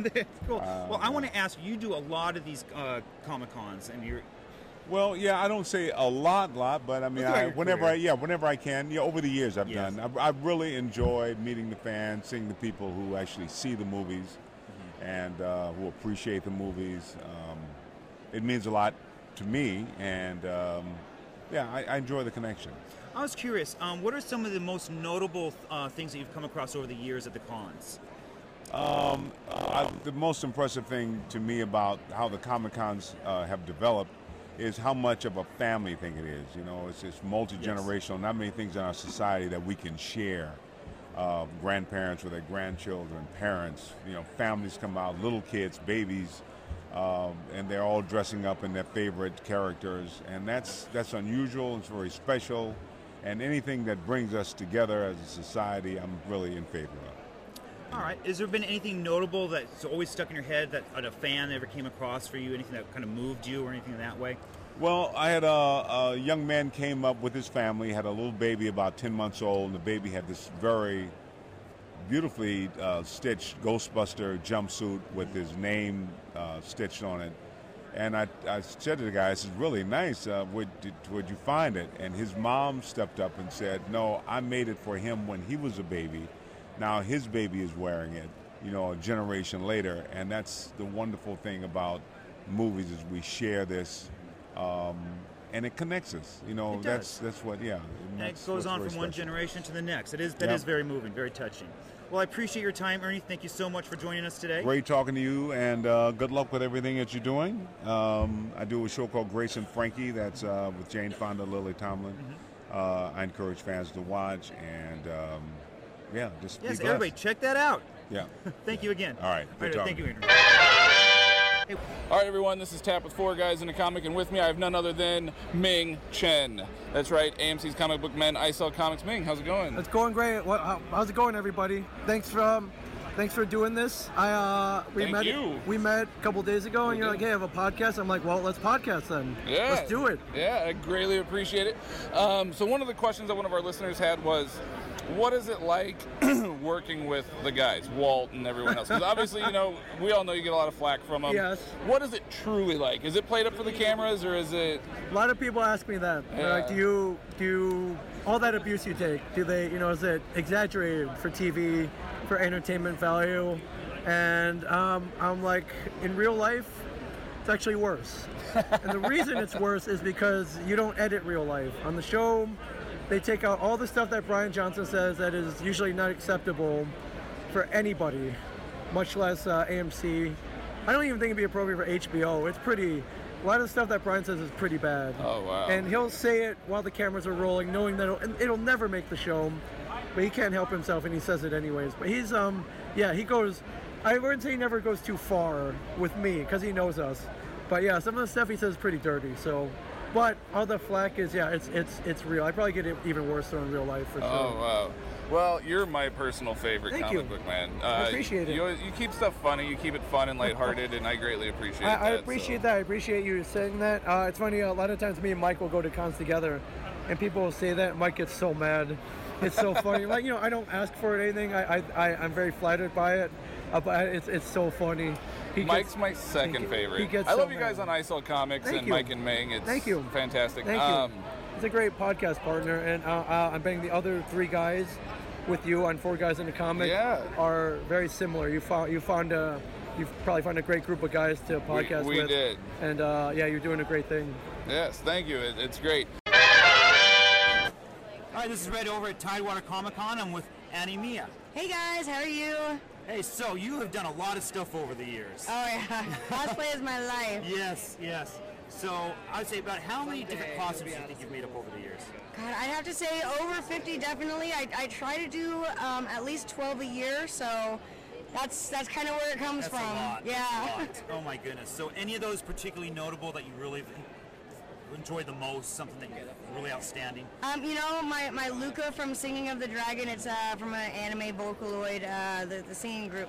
Uh, but it was my first time making a very elaborate ball gown, and Yeah. you know, it was my chance. I, I do a lot of very kick-ass characters, so it was my first time being like pretty and delicate Yes. and very detailed. So that was really fun to put together a, very girly dress. Yeah, that's cool. That's cool. Is there anything that you're really excited to make up next? Do you have anything? in Um, gosh, works? You know, I'm doing a, a Tron suit. Uh, I didn't make this one because it's uh, it's completely out of latex. Uh-huh. Um, but I've always been a big fan of Tron, so I'm really excited about that one. And yeah, I I have so many dream costumes that I want to put together. Uh, I don't even know where to start on picking them sometimes. Well, out of all these cons that you've done over the years, what do you think is the most notable moment for you? It's something that really just just stuck in your head that you'll never forget. That's hard. I guess as a cosplayer, my favorite would be um, I'm a huge ElfQuest fan. Okay. Uh, it was one of the first comics I ever read as a kid, and so I did a I cosplayed as Leetah, and I went to San Diego Comic Con and I got to meet Richard and Wendy, um, who are the creators. And Wendy came down from behind the booth and ran over to me and wanted a picture, and that was like the highlight of my life. Oh my was gosh, that yes. the creator of the comic that I've loved my whole life is Paying you like, homage. Yeah, is like running down to take a picture with me, and I was just floored. That is really Yeah. That's cool. That is really I cool. cried a little bit. I bet you did. I'm not gonna lie, I cried. Oh my gosh, you almost made me tear up listening to that story. well, I really appreciate you taking the time with us today, and I wish you the best of luck. All right, thank you. Thank you. Hey, what up, everyone? This is Tapping with me. I have Jeff. Jeff from Kansas City Brick Lab Lego Users Group. So, I'm looking at this incredible, incredible Venom Lego piece, and he was just explaining to me how it took him 20 plus hours. So, my next question is, how do you come up with that kind of a design? Well, it starts by finding something that I really like to do, and uh, then just finding what pieces are available. So, for example, on Venom, one of his classic uh, signature parts is his teeth, really long teeth. And so I found a set that has very long teeth that just make him look really pop out and, and stand out as a Venom character. Awesome, awesome.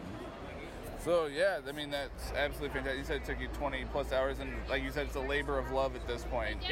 Um, that's fantastic, and I'll take some photos here, everyone, so you guys can kind of see what we're referring to, and uh, make sure you guys hit them up. What's your guys' Facebook? Uh, Kansas City Brick Lab.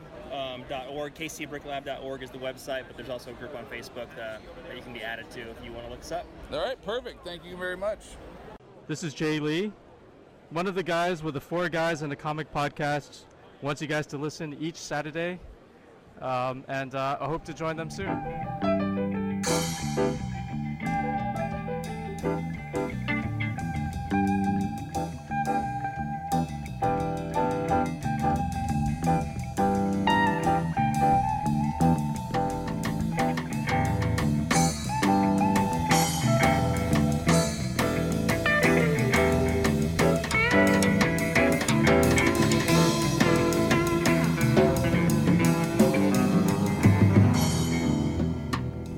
All right, this is Red here with a brand new segment that I think you'll all enjoy throughout the coming podcasts called Prank Calls. Now, I've taken the time and I've called a bunch of individuals. Unfortunately, a good many of them actually hung up on me. And but we did have a few people that actually stuck with it throughout the call. So let's tune in and see what happened.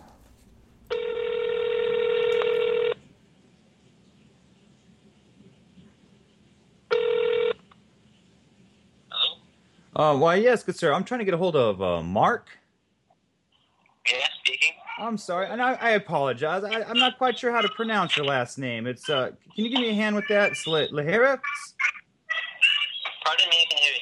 Uh, yeah, I'm, I'm just, um, I apologize. Yeah, I'm just having trouble here uh, for your last name. That's uh, Leherix? Yeah, LaRue. The Who? The Who? Well, Mister, uh, you know, uh, my name is Cal Worthington. I'm with the Agency for the Protection of Copyright Laws, and calling in regards to a uh, a podcast. A podcast. I understand you're affiliated with. Uh, are you are you affiliated with any podcast, good sir? Um, I do write reviews for uh, Four Guys in a Comic. Yes, Four Guys in a Comic podcast. That's what I'm calling about. Yes, um, I must legally advise you first that this call be recorded, and the Agency of the Protection of Copyright Laws entities shall have the right to assert and enforce these provisions directly on its own behalf. Now, as I said, I am Cal Worthington with the Agency of the Protection of Copyright Laws, and I'm contacting you in regards to infringement of Article 61 of the 1994 Agreement on the trade related aspects of intellectual property right laws. And we're bringing up criminal procedures against the willful trademark counterfeiting of these against Four Guys in a Comic podcast. Now, all those affiliated, such as yourself, you know, are seen on 268 counts of copyright infringement with individual penalties up to $276,341. Now, I know that was a lot I just put out to you, sir, but are you aware of the situation that's going on with this company at this time? Um, when you say company, Yes, the Four Guys in a Comic podcast company. Now, we have completed a legal search and seizure of one personal computer from a Mr. Schmidt of the Four Guys in a Comic podcast. And your personal information was found within the hard drive as a collaborator with the Four Guys in a Comic podcast. Now, I just, you mentioned you're affiliated with them. All right, so, well, it's also been noted that within the subpoena of their bank accounts, their PayPal accounts, and again with the seized hard drive of that a large, considerable sum of money in the amount of five hundred eighty-five thousand dollars was moved several times under your name, Mark. Now, I'm just trying to get an understanding of what's going on with this. Now, can you please explain this half million dollars to us, please, sir? uh, not other than the amount of money that it represents. All right, now, see, this is the confusing part because they got your name in here. There's been money transferred into Canadian accounts, and it's been going between the four individuals, and it got your name in here. Now, sir, at this point, I'd like to ask you if you have a lawyer available to you, and if not, you can't afford a lawyer. Law requires the government will appoint you one. Now, I understand there is international laws between Canadian and the U.S. borders. Okay, so you have you have agreed that you're affiliated with the podcast. We have found your name on their hard drive. Now, as I said, I'm with the protection of copyright laws, and we need to find out what is going on with this. So, what all is your involvement with them, sir? Uh, I read comic books, and then I write about comic books. So you read and write about the comic books. Well, what about this half million dollars that's moved around in your name? Are you getting paid for your reading? Uh, yeah, half a million dollars would be great. So you admit that you are receiving this money. Okay. Well, at this point, sir, we are going to have to proceed with legal uh, ramifications of this. And so I'm going to be having to look and to get a subpoena on your accounts, just so you're aware. Okay. All right. What else can you contribute to what's going on with this? Can you give us an explanation on what you're doing with this half a million dollars? Where is this coming from? I wish I could. And why do you say you wish? I'm still going to work. I'm still going to my job every day, so I, I can't can't comment beyond that. All right, now, now, Mark, when I mentioned before at the start of this call, I no, I did tell you this call was being recorded. Okay, and I also may have failed to mention that this call is recorded for a segment of the Four Guys in a Comic podcast. Sir, this is Red from the from the podcast. How you doing tonight, Mark? Pretty good. I'm making buns and for you know the week's hamburgers and sand- bread for sandwiches. So I'm trying to listen to you on speakerphone. Ah, That's kind of hard. kind of hard. Well, we didn't get much of a reaction out of you, but we had some fun. That was pretty good, Mark. Actually, I normally uh, don't notice such things as phone calls on the phone. I don't think. He, yeah, the other guys can't. They, they, everybody can hear you, but uh, you're the only one that can hear me. I think right now. So, but anyways, we. You're I answered. I'm not used to getting phone calls on the phone. Yes. Well, tell you what, Mark, I got a couple other people I'm going to call real quick, and um, we'll we'll chat a little bit later on. All right. All right. mm, Bye.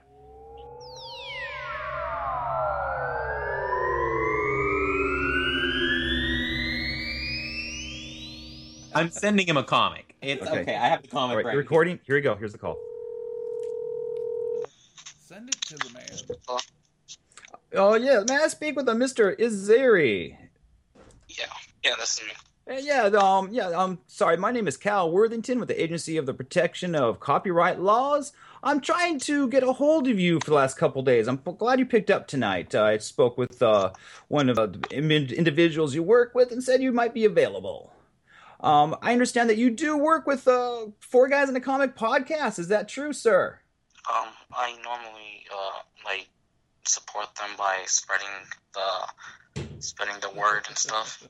Well, I must legally advise you that this call will be recorded, and the Agency of the Protection of Copyright Laws entities shall have the right to assert and enforce these provisions directly on its own behalf. Like I said, I am Cal Worthington with the Agency for the Protection of Copyright Laws, and I'm contacting you in regards to infringement of Article 61 of the 1994 Agreement on Trade Related Aspects of Intellectual Property Right Laws. And we are being criminal proceedings starting for these penalties of willful trademark counterfeiting or copyright piracy in a commercial scale by four guys in a comic podcast and all those affiliated with them on 268 counts of copyright infringement with individual penalties of $276,341. Now, are you aware of these penalties, sir? I am not aware. I am just I just I'm just a big fan of their podcast. So- and just like to help as much as I can by spreading the word. Well, here's the thing, Right, though, turn sir. off your video. we now like i said i'm trying to find my information here. Well it is noted that okay here it is. I found the subpoena paperwork. Now we had subpoenaed the bank accounts and paypal accounts and again with the seizure of the hard drive that a large considerable sum of money in the amount of $585000 was moved several times under your name with a las vegas address. Now, can you explain this half million dollars, sir? I have no idea what uh anything will be doing under my account. Yeah, I don't know. Like, I'm, I said, you, I'm, I'm only 17, so I uh, so then I don't know if they're taking advantage of you, sir, or what. I mean, you're you're Mr. Izari, correct? From in Las Vegas, Nevada. Mr. How? What's the last name? Irizarry, Can I get a spelling? I R I Z A R R Y. That is my last name. That I is your last name. Been associated with that. Like I said, sir, when we subpoenaed their accounts as well as their hard drive, your name was found in there with the movement of, like I said, five hundred eighty-five thousand dollars under your name. It's been moved from the U.S. to Canada, then straight back to Las Vegas. Yeah. Now, Never done that. now, Mr. Iriziri, at this point, I'd like to ask you if you have a lawyer available to you. Now, if not, okay, I well, was never associated with any money. Uh, I just listened to the podcast. Well, so if you don't, since you don't have a lawyer, the government will appoint you one.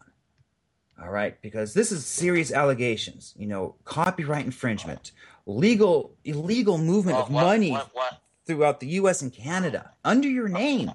But why why would that have been done to me if I'm not associated with any of it? I was not uh like I well it, it's just that's why would that be happening? I never That's what we're trying to find out. We we need to know what's going on with this. who who would have done that? Well, we have it under here, a Mr. Schmidt. And are you familiar with him, sir? I know he's Red Skull.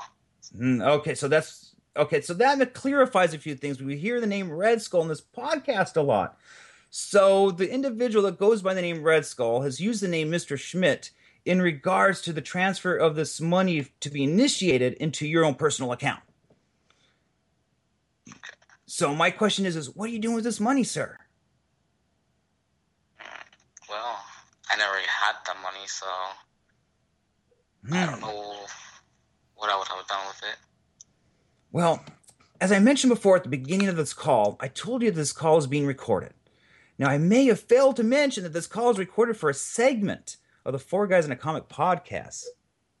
Deary, this is Red. You just been pranked. reaction. Oh. That's it. That's all. That's it.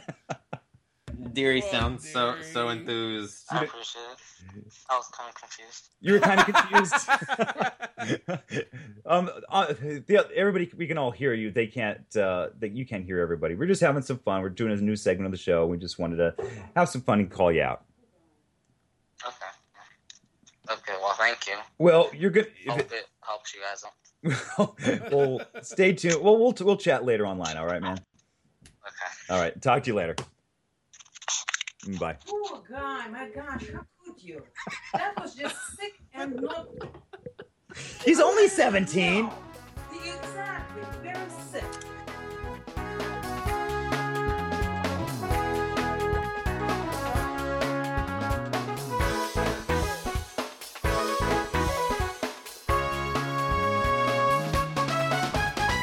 Welcome, everyone, to a new segment of the show. I promise you, this is my last new segment. It is called the Creator's Corner, where basically the four of us are going to sit around our virtual roundtable, put a creator in the middle, and basically talk about them, put them on a metaphorical pedestal, and uh, just talk about the work they've done.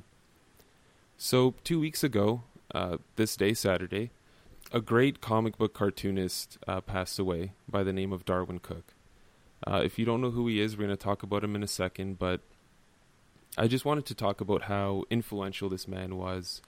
Uh, his art was instantly recognizable. People fell in love with him, everything he did. Uh, there, you couldn't find a single person who would ever complain about his work. And the day he passed away, uh, if you were on Twitter and you follow creators on Twitter, the Twitterverse blew up. Um, people were posting pictures, uh, their condolences. It was a big shock, and people were surprised. I mean, we just found out he had cancer, and now he passed away. Uh, it was a big deal, and if some of you have read something like The New Frontier, you'll know what what comics meant to Darwyn Cooke and how big of an influence they were on his life and how much he wanted to influence other people's lives. So, uh, may he rest in peace, and may his work continue to inspire others, uh, inspire us, and uh, continue to bring joy to people reading comics, which is something that I think, you know, comics miss sometimes. Uh, they miss that joy, that fun, that spirit, and Darwyn Cooke was one of the top people bringing that into the medium. All right, guys. So Darwyn Cooke. Uh, any of you guys read some of his stuff? Familiar with it? I'm sure most of us have read The New Frontier. Oh my God, yeah. I mean, who isn't familiar with Darwyn Cooke? He's put out so much great stuff. Of course, almost all of it being DC. You know, Eisner Award winner. He's just, it's a loss. It's a true loss. Yeah. You know, and it's crazy because he's worked on like going through and actually like looking at like everything he's worked on like for mostly with DC stuff. I mean, he's like spanned it all the way across the DC spectrum too from Catwoman to Watchmen, you know, to Superman to Wonder Woman, Justice League. I mean, he's done like every title it seems like. And speaking of Eisner, don't forget about the Spirit. Yeah. He worked on the Spirit as well. Yeah, so It's crazy though. Yeah. He whoa, okay, here's a good one for you. Um he did work, I guess I don't know in what way he's done work for Harley Quinn too. I know the he new did- he had a huge series of cover, variant covers. Uh, that that might be it. That's what I think it is. I mean, I own a bunch of these, but I'm like, what? Yeah. Yeah. But I think primarily, well, his biggest work for sure has been The New Frontier, which won an Eisner, a Harvey, and a Shuster Award, uh, which is just insane. So he wrote and drew it, uh, as we all know. It was a six issue limited series, and these are like huge issues. They're 60 to 70 pages each. Uh, and, you know, it was just such a fun and creative series.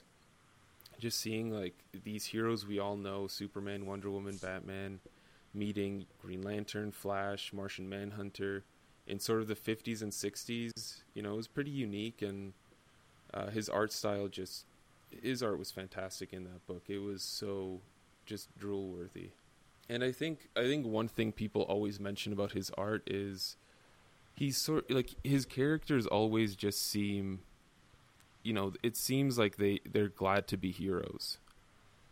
Uh, you know, if you looked on Twitter the day he passed away, there's so many pictures of characters with huge smiles on their faces and Mhm. being great friends together, and just these teams united and being somewhat happy about being superheroes. Yeah, I mean, if you look through his bio, he has. I mean, he's really done everything. I mean, writer, colorist, you know, artist, penciler, letterer, cover artist, and if you go through his covers, just like you said, Nova, most of those covers aren't that dark, gruesome, you know, but they're happier, you know, simple, you know, s- s- things that uh, are more comic booky. I guess is the best way to put it. Comic booky. Yeah, you know, a little happier, I guess you could say. Yeah, you got like the Teen Titans on a stage playing, like pretending to be a rock band, playing instruments and stuff. Just yeah, just bringing the fun back into comics. Mm-hmm. How long has Cooke been working in the comic industry, Nova? Mm, so you want you want to know his his first thing, his first piece of work? Yeah, Uh, what year did he start? In 1985. Oh, Yeah. that was with uh, New Talent Showcase issue number 19. Yeah, and then he, yeah, it looked like he took a break for a bit, but came back. Mhm. But yeah, he also. Oh, I didn't know this. Uh, he was also um, a h- storyboard artist for uh, Batman the Animated Series, Superman the Animated Series. Awesome. Yeah, and he did some work with Batman Beyond. Yeah, so he was he was also working behind the scenes on you know, some of our favorite animated TV shows. Yeah. And I mean, he's been he's and he's of course you know he has done work with um, Marvel, uh, X Force, Wolverine, Doop, uh, and some Spider Man stuff. Image, uh, Witchblade. It seems like he really liked Doop. Like going through his Marvel stuff, there's a lot of Doop stuff. like it may have something to do though with him working on X-Statix. So yeah, Doop's interesting though. He's just one of those characters. He has one in here that now it makes me want to read, and it's Wolverine and Dupe, the series. That sounds pretty good. That would be a lot of fun. That'd be a good read. I don't know, uh, but it's this is kind of cool. Just like I guess going through and seeing all these. Like I said, I haven't just sat down and gone through like all of it, but just like flipping through his work. There's so many things that I recognize that I'm like I didn't know he worked on that, and it's weird mm-hmm. how e- even if you didn't know who he was as a person by name, you probably knew his work. Oh yeah, for sure. I mean, even like you were saying, New Frontier. I mean, his work was all over even the the animated New Frontier. So even if you never read the comic and you've only seen, you know, the DVD, you've you've seen his work. So Yeah, he's also like like you mentioned, Rusty. He did uh, before Watchmen, which I need to check out. I never read any of those, but uh, if he wrote and drew it, I'm sure it's fantastic. But uh, yeah, I mean, it's it's a real tragedy that you know he passed away. Especially, he was only 53 years old. He had he had years that he could have put into more covers, more interiors. Who knows? Uh, he's a Mhm. really young guy. From what I've heard, he's just he was just the the sweetest man on earth too. So yeah, always a tragedy to lose uh, good people. Yeah, that it is. But no, the best way we can all honor him at this time is just to pick up one of his books and give it a read. Yeah. agreed. Go back, reread New Frontier, and just you know get those tears of joy running as you Mhm. realize how much you've missed fun comics. Get away from the gritty Batman. Which is still awesome, by the way. Yeah. We're not knocking Batman. Of course. don't uh, don't ta- don't don't don't stop listening because I made a joke.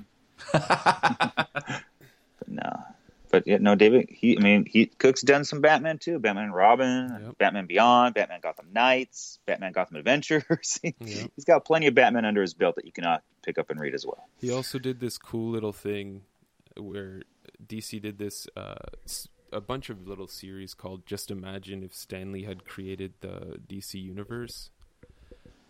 and it's basically I guess they got Stan Lee to write like if he did Batman, if he did Captain Marvel, all that stuff, and uh, Darwyn Cooke did a few of those as well. So definitely worth checking out. That's funny. Yeah. But yeah, that will wrap up this segment of the podcast. I hope you guys all enjoyed it. Uh, I'm gonna try and talk about uh, bigger names as well and uh, smaller guys too. You know, you got to get the indie guys out there. So that's it. See you guys next time. From the leading comic enthusiast podcasters comes the number one t-shirts for geeks, nerds, and awesome people everywhere. Presenting four guys in a comic official tee. When you get a hold of an awesome black and white tee, when you get your skin wrapped around a classic design, or put yourself in a white and black cotton burrito, you'll feel right at home with the four guys. Imagine the feeling of chanting Hail Hydra in these stylish designs. Prepare for adventure with your favorite shirt. Buy now, and a minuscule portion of your purchase will go to helping aid Sokovian recovery. The four guys in a comic t-shirt. Get yours now.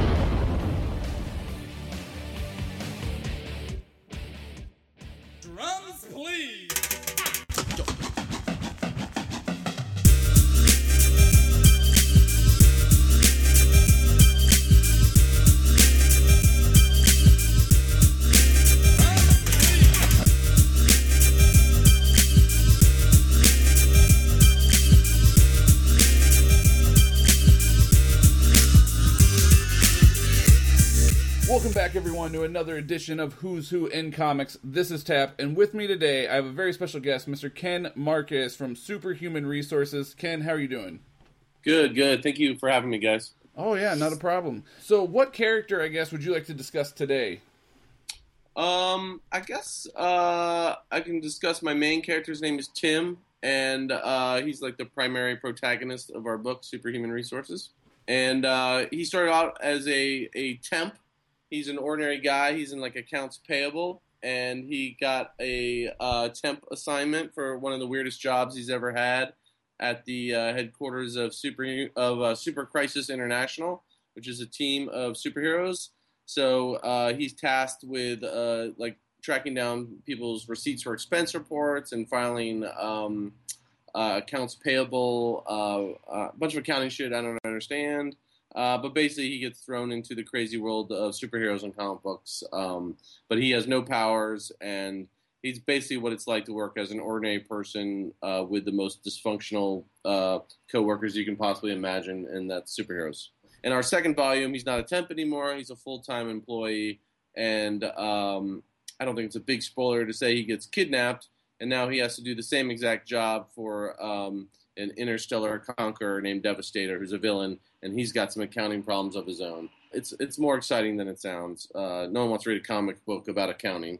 That's kind of it. Uh, I, I like to say that his superpower is just being a decent human being. He's just like a good person. Uh, so I think comics could use that sometimes. I would definitely agree with that. And the one thing I can also vouch for is that this book is hilarious, folks. It is not just a comic book with accounting. It, this book is hysterical from start to finish. Both volumes are great. Uh, you can pre-order them, I believe, on Amazon right now. Is that great?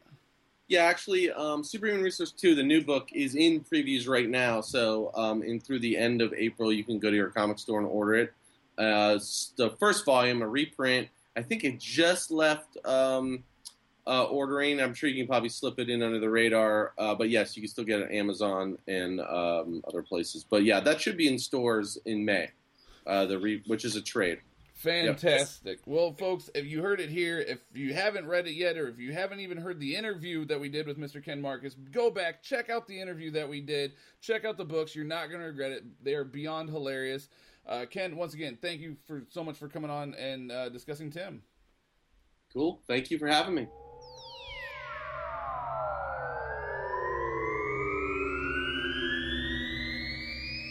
And with me today, I have a very special guest, none other than Mr. Matt Hawkins. Matt, how's it going tonight? I'm doing great. Thanks for having me back on, guys. Yeah, yeah. Welcome back. We're more than happy to have you back on. Uh, so, tonight you want to discuss one of your original characters with us. Who do you got for us? I talked to Dr. David Loren, the uh, main character from my think tank book, the book I do with Rahsan Ekedal, and uh, we just launched a, a, uh, a, new arc. Actually, the fourth volume just came out. Uh, well, the first issue of the fourth volume, uh, Think Tank Creative Destruction number one, and uh, David Loren is sort of the is this genius, sort of prodigy, slacker, crazy, sort of frat boy persona guy who hides behind this kind of this this slacker mentality to uh, prevent himself from going insane. Um, I, I, sort of liken him to, uh, you know, he, he, was he was 14 years old when he was recruited by the military to uh, to go to Caltech and to be and to go into that. You know, I, I when I started researching this character originally, I, started looking at how uh, the military recruits young kids into their programs, just like athletes are recruited into uh, the NFL and the NBA and uh, no one ever really talks about that. You know how these kids are sort of brought in, these genius level kids, and and the way they're recruited is you go in and you realize these uh, they don't have really any friends. They're like 12 and a senior in high school, and uh, so you come in, you put them in an environment where they're around people like themselves, and then you sort of sign them up for life. I mean, there's there's a, uh, a presidential decree that can label someone as a national asset. And once that's done, they become uh, unable to travel internationally. They're unable to get a passport. And they're effectively uh, an indentured servant, albeit a first world indentured servant. But uh, and uh, the main reason being is, uh, you know, if you, if you go to the compound where Osama bin Laden was taken out and you take and try to reverse engineer the uh, Sikorsky that crashed, that is less doable than kidnapping a guy and getting him to build you the next one. You know, so these research scientists that uh, that exist have a lot of knowledge and capability. So our government wants to prevent them from being captured and taken into other countries at all costs. So that's sort of the uh, the environment behind the scenes is this sort of military industrial complex. But you've got this guy who's now 28 years old. He's been doing this for a while. He realizes this is sort of the universal theme I, I, I sort of claim with this character is he, he doesn't want to do it anymore. I mean, we've all been to that point, some point in our lives where we've been doing this thing and we've been doing it for a really long time. And then you, you take a step back and say, wow, do I really want to do this? And for him, you know, he got into it for the science, he got into it for the excitement. And now he realizes 10 years later he's killing a lot of people around the world and he doesn't like it. And uh, so for a while he tried to get out of it and then he realized he was stuck. And now he's trying to make the best of it. And he's got in the new series, uh, he's got a girlfriend. He's got a nice little, you know, group of characters around him. Uh, his girlfriend Mira Sway. He's got a guy named Manish, who's kind of his Indian sidekick. And uh, a lot of these characters are based on people I, I, went to school with, or loosely based on people I went to school with, and uh, sort of some of them are amalgamations of some of them. But uh, it's just it's really interesting how uh, someone that can be so smart can be so stupid at the same time. Like I, I know a lot of really really smart people, but they're all emotionally stunted you know, and almost everyone I know that uh, goes into science of some sort is uh, is on the spectrum, the autism spectrum, uh, a little bit. So this character has uh, just a lot of that stuff going on. He's he's constantly, uh, you know, having to explain himself over and over to the people he works with, and he he, he just gets frustrated by that. And I think that's I think that's where the character's kind of a smartass, and he's kind of an asshole. You know, you read the character, you read the book, and you realize this guy's kind of a dick, but you like him anyway, and that's kind of how I've written him from the beginning, and that's what people come up and they tell me. So I'm gonna and they like it, so the book sells, and I'm going to keep doing it that way. But it was sort of an experiment. Awesome, fantastic. Um, so obviously, you said you're on volume four, correct? Yes. So this is something that's obviously been going on for a while. How how long ago did you create David Loren? Uh, 2008. What is this? Uh, we're in 2016, so what's that? Eight years ago. Okay, okay. So, um, for those that don't know, obviously, Think Tank, part of Top Cow, Mr. Matt Hawkins. Uh, go out, check it out, read it. I know Red actually, if you guys are listening to our podcast, just did a review a few weeks ago in regards to Think Tank number one. So be sure you guys are checking it out, giving it a listen and a like. Um, until then, thank you, Matt, for coming onto the show. I greatly appreciate it. Thanks, guys. Thank you.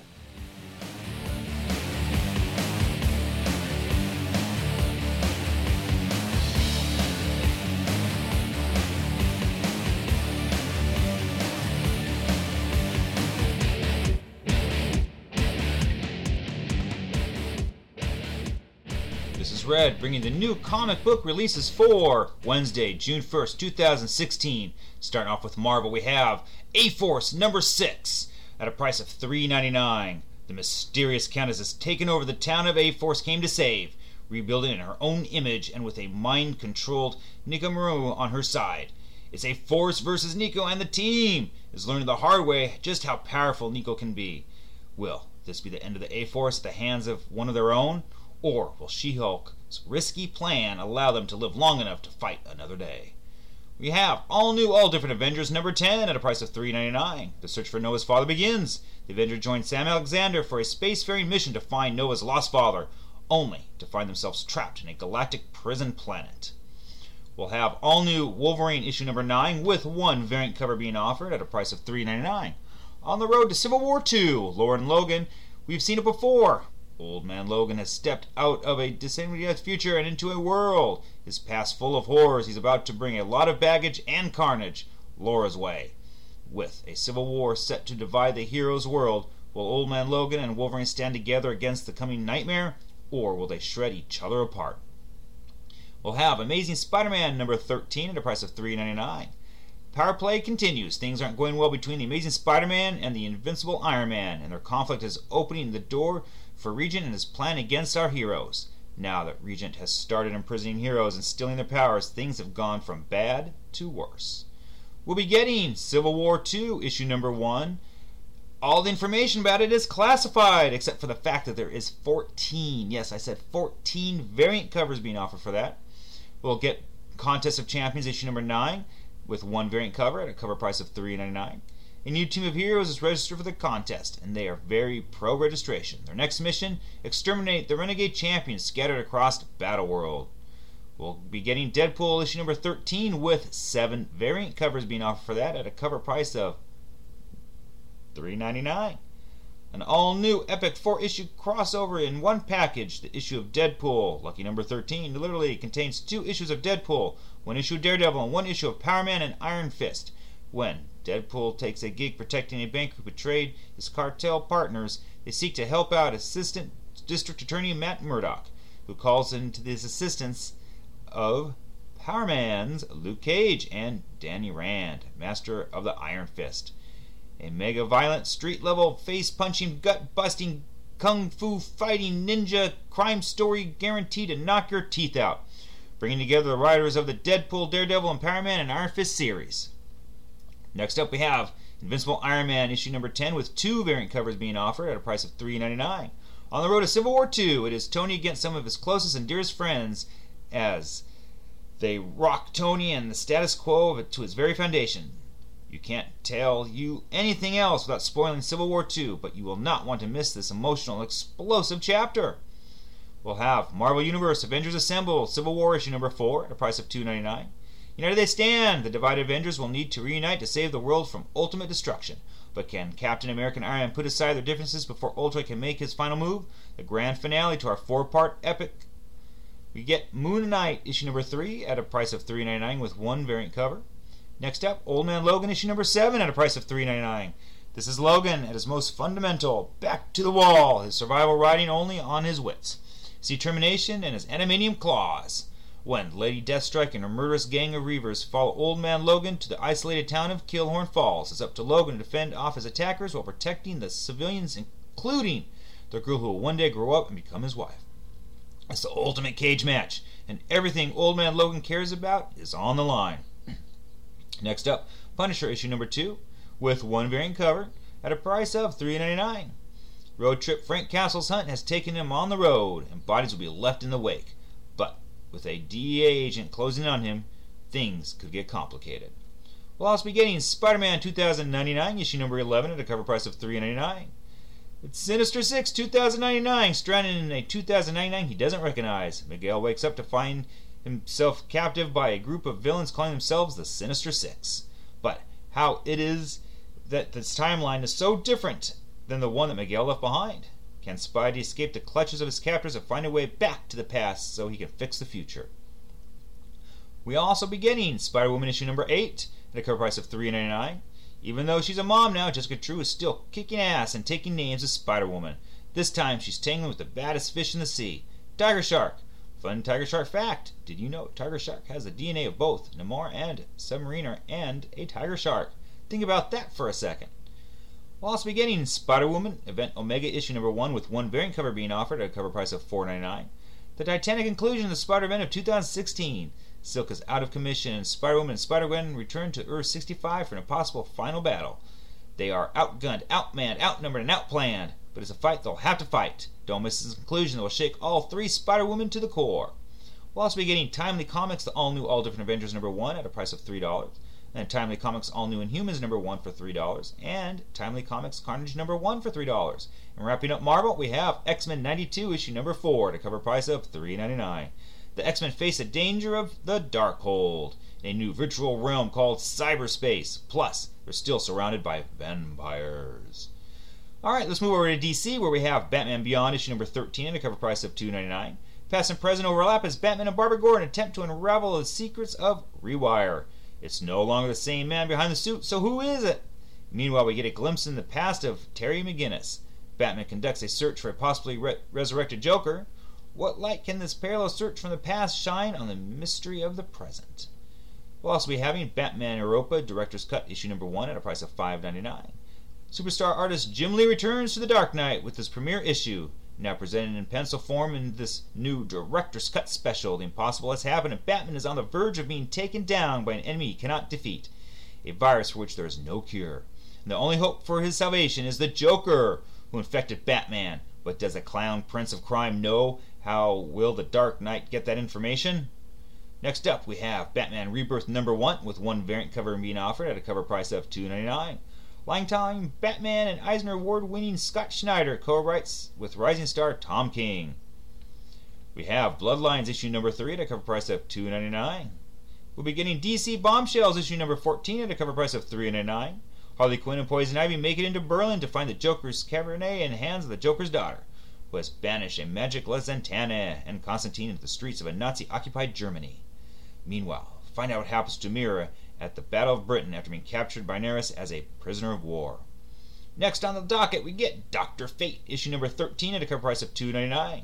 From Windowless Tower in Salem, Massachusetts, a man who is familiar with Doctor Fate, Kent Nelson, smells trouble coming, but will he be able to properly teach the former medical student and current possessor of mystical power? We will also be getting Green Arrow Rebirth issue number 1 with one variant cover being offered at a cover price of $2.99. Together again, and the first time that Emerald Archer meets Black Canary, questioning everything Green Arrow believes in. Dinah Lance throws the hero's world upside down, forcing him to question what he cares about more, the morals or his money. Bullseye! Readers are Archie for the reunion of Green Arrow and Black Canary, and we're finally giving it to them. We get Green Lantern's Rebirth number one with one variant cover at a cover price of $2.99. We'll also have Injustice Gods Among Us, year 5, issue number 11, for a price of $2.99. It's on. Harley has a lots to get out of her system, and the first person she's going to get a dose of is the guy she's has a brief crush on, Shazam. But Shazzy's not buying what Harley's selling, so things are about to get complicated. Meanwhile, Superman pays a visit to a man who once headbutted him. We'll have Last Gang in Town, issue number six. This is part six of six at a price of three ninety nine. We get Superman Rebirth, issue number one, with one variant cover at a cover price of two ninety nine. The world needs a Man of Steel, but can Superman protect the world while raising a super son with his wife, Lois Lane? It begins now. It's Clark's turn to be a Pa Kent and teach his son what it means to be super. But who is hunting the Superman son and why? We'll also have Superman: The Coming of Superman, issue number five, at a cover price of $3.99. Superman: The New Gods launch their plan to free the young boy and his dog from the Apokolips prison, but Darkseid's ultimate prize is within sight, and the only person standing in the way is Lex Luthor. We'll have Survivors Club issue number 9 at a cover price of $3.99. A severed head plays tour guide, and Kiri and Jensen uncover the secrets of what connects them all. Simon gets into the haunted house training, and Alicia reveals a new toy, monstrous as her dark ambitions. The... All right, we next we have Teen Titans Go issue number 16 at a cover price of $2.99. After a stunning black heist, the amazing Mumbo Jumbo uses magic to scramble the superpowers of the Teen Titans. What will Robin, Beast Boy, Starfire, Raven, and Cyborg do with their newfound abilities? And wrapping it up for DC, we have Unfollow issue number 8 at a cover price of $3.99. The 140s numbers are standing, starting to drop. It's easy to fall in front of a bus these days, and so Larry Ferrell's chosen ones spread across the globe. Some are looking for peace, some are extremely firepower. But who placed the full page advertisement in many of the world's top newspapers, and who is the 140's new headspace follower? All right, let's go over to Image Comics, and we will be seeing Casanova Acedia issue number five at a cover price of $3.99 with um, covers A and B. We'll have Deadly Class issue number 21 at cover price of 39 with covers A and B. Disciple issue number 4 for 2.99. Elephantmen number 71 for 3.99. Goddamn number 4 with covers A and B for a cover price of 3.99. And hey guys, cover B's with Skottie Young. And be sure to check out our podcast with Skottie Young. We'll be getting Nailbiter issue number 22 for a price of 2.99. Nowhere Men issue number 10 for 2.99. Paper Girls number 6 for a price of 2.99. And I'm really looking for that issue. Power Paper Girls is really good if you haven't checked it out yet. We'll have Power Lines number 3, part 3 of 6 at a price of 3.99. Saints number 9, part 9 of 9 for a price of 3.99. We get Stray Bullet, Sunshine and Roses, number 15 for 3.99, and Savage Dragon, number 214 for 3.99. Check out our uh, podcast again with um, Erik Larsen on that one. And finally, The Walking Dead, issue number 155. This is the Tip of the Spear series, and it'll be given to us for a price of $2.99. All right, guys, that wraps up the weekly releases for Wednesday, June 1st, 2016. Thanks for joining us for another great show. For more Four Guys, check us out online at fourguysinthecomic.com and follow us on social media Twitter at the number four guys in the comic. And Facebook, keyword four guys in the comic, where we post awesome comic reviews. You can be part of the show by sending us your questions. Also check out popnerdtv.com and contv.com. Till next time, Excelsior!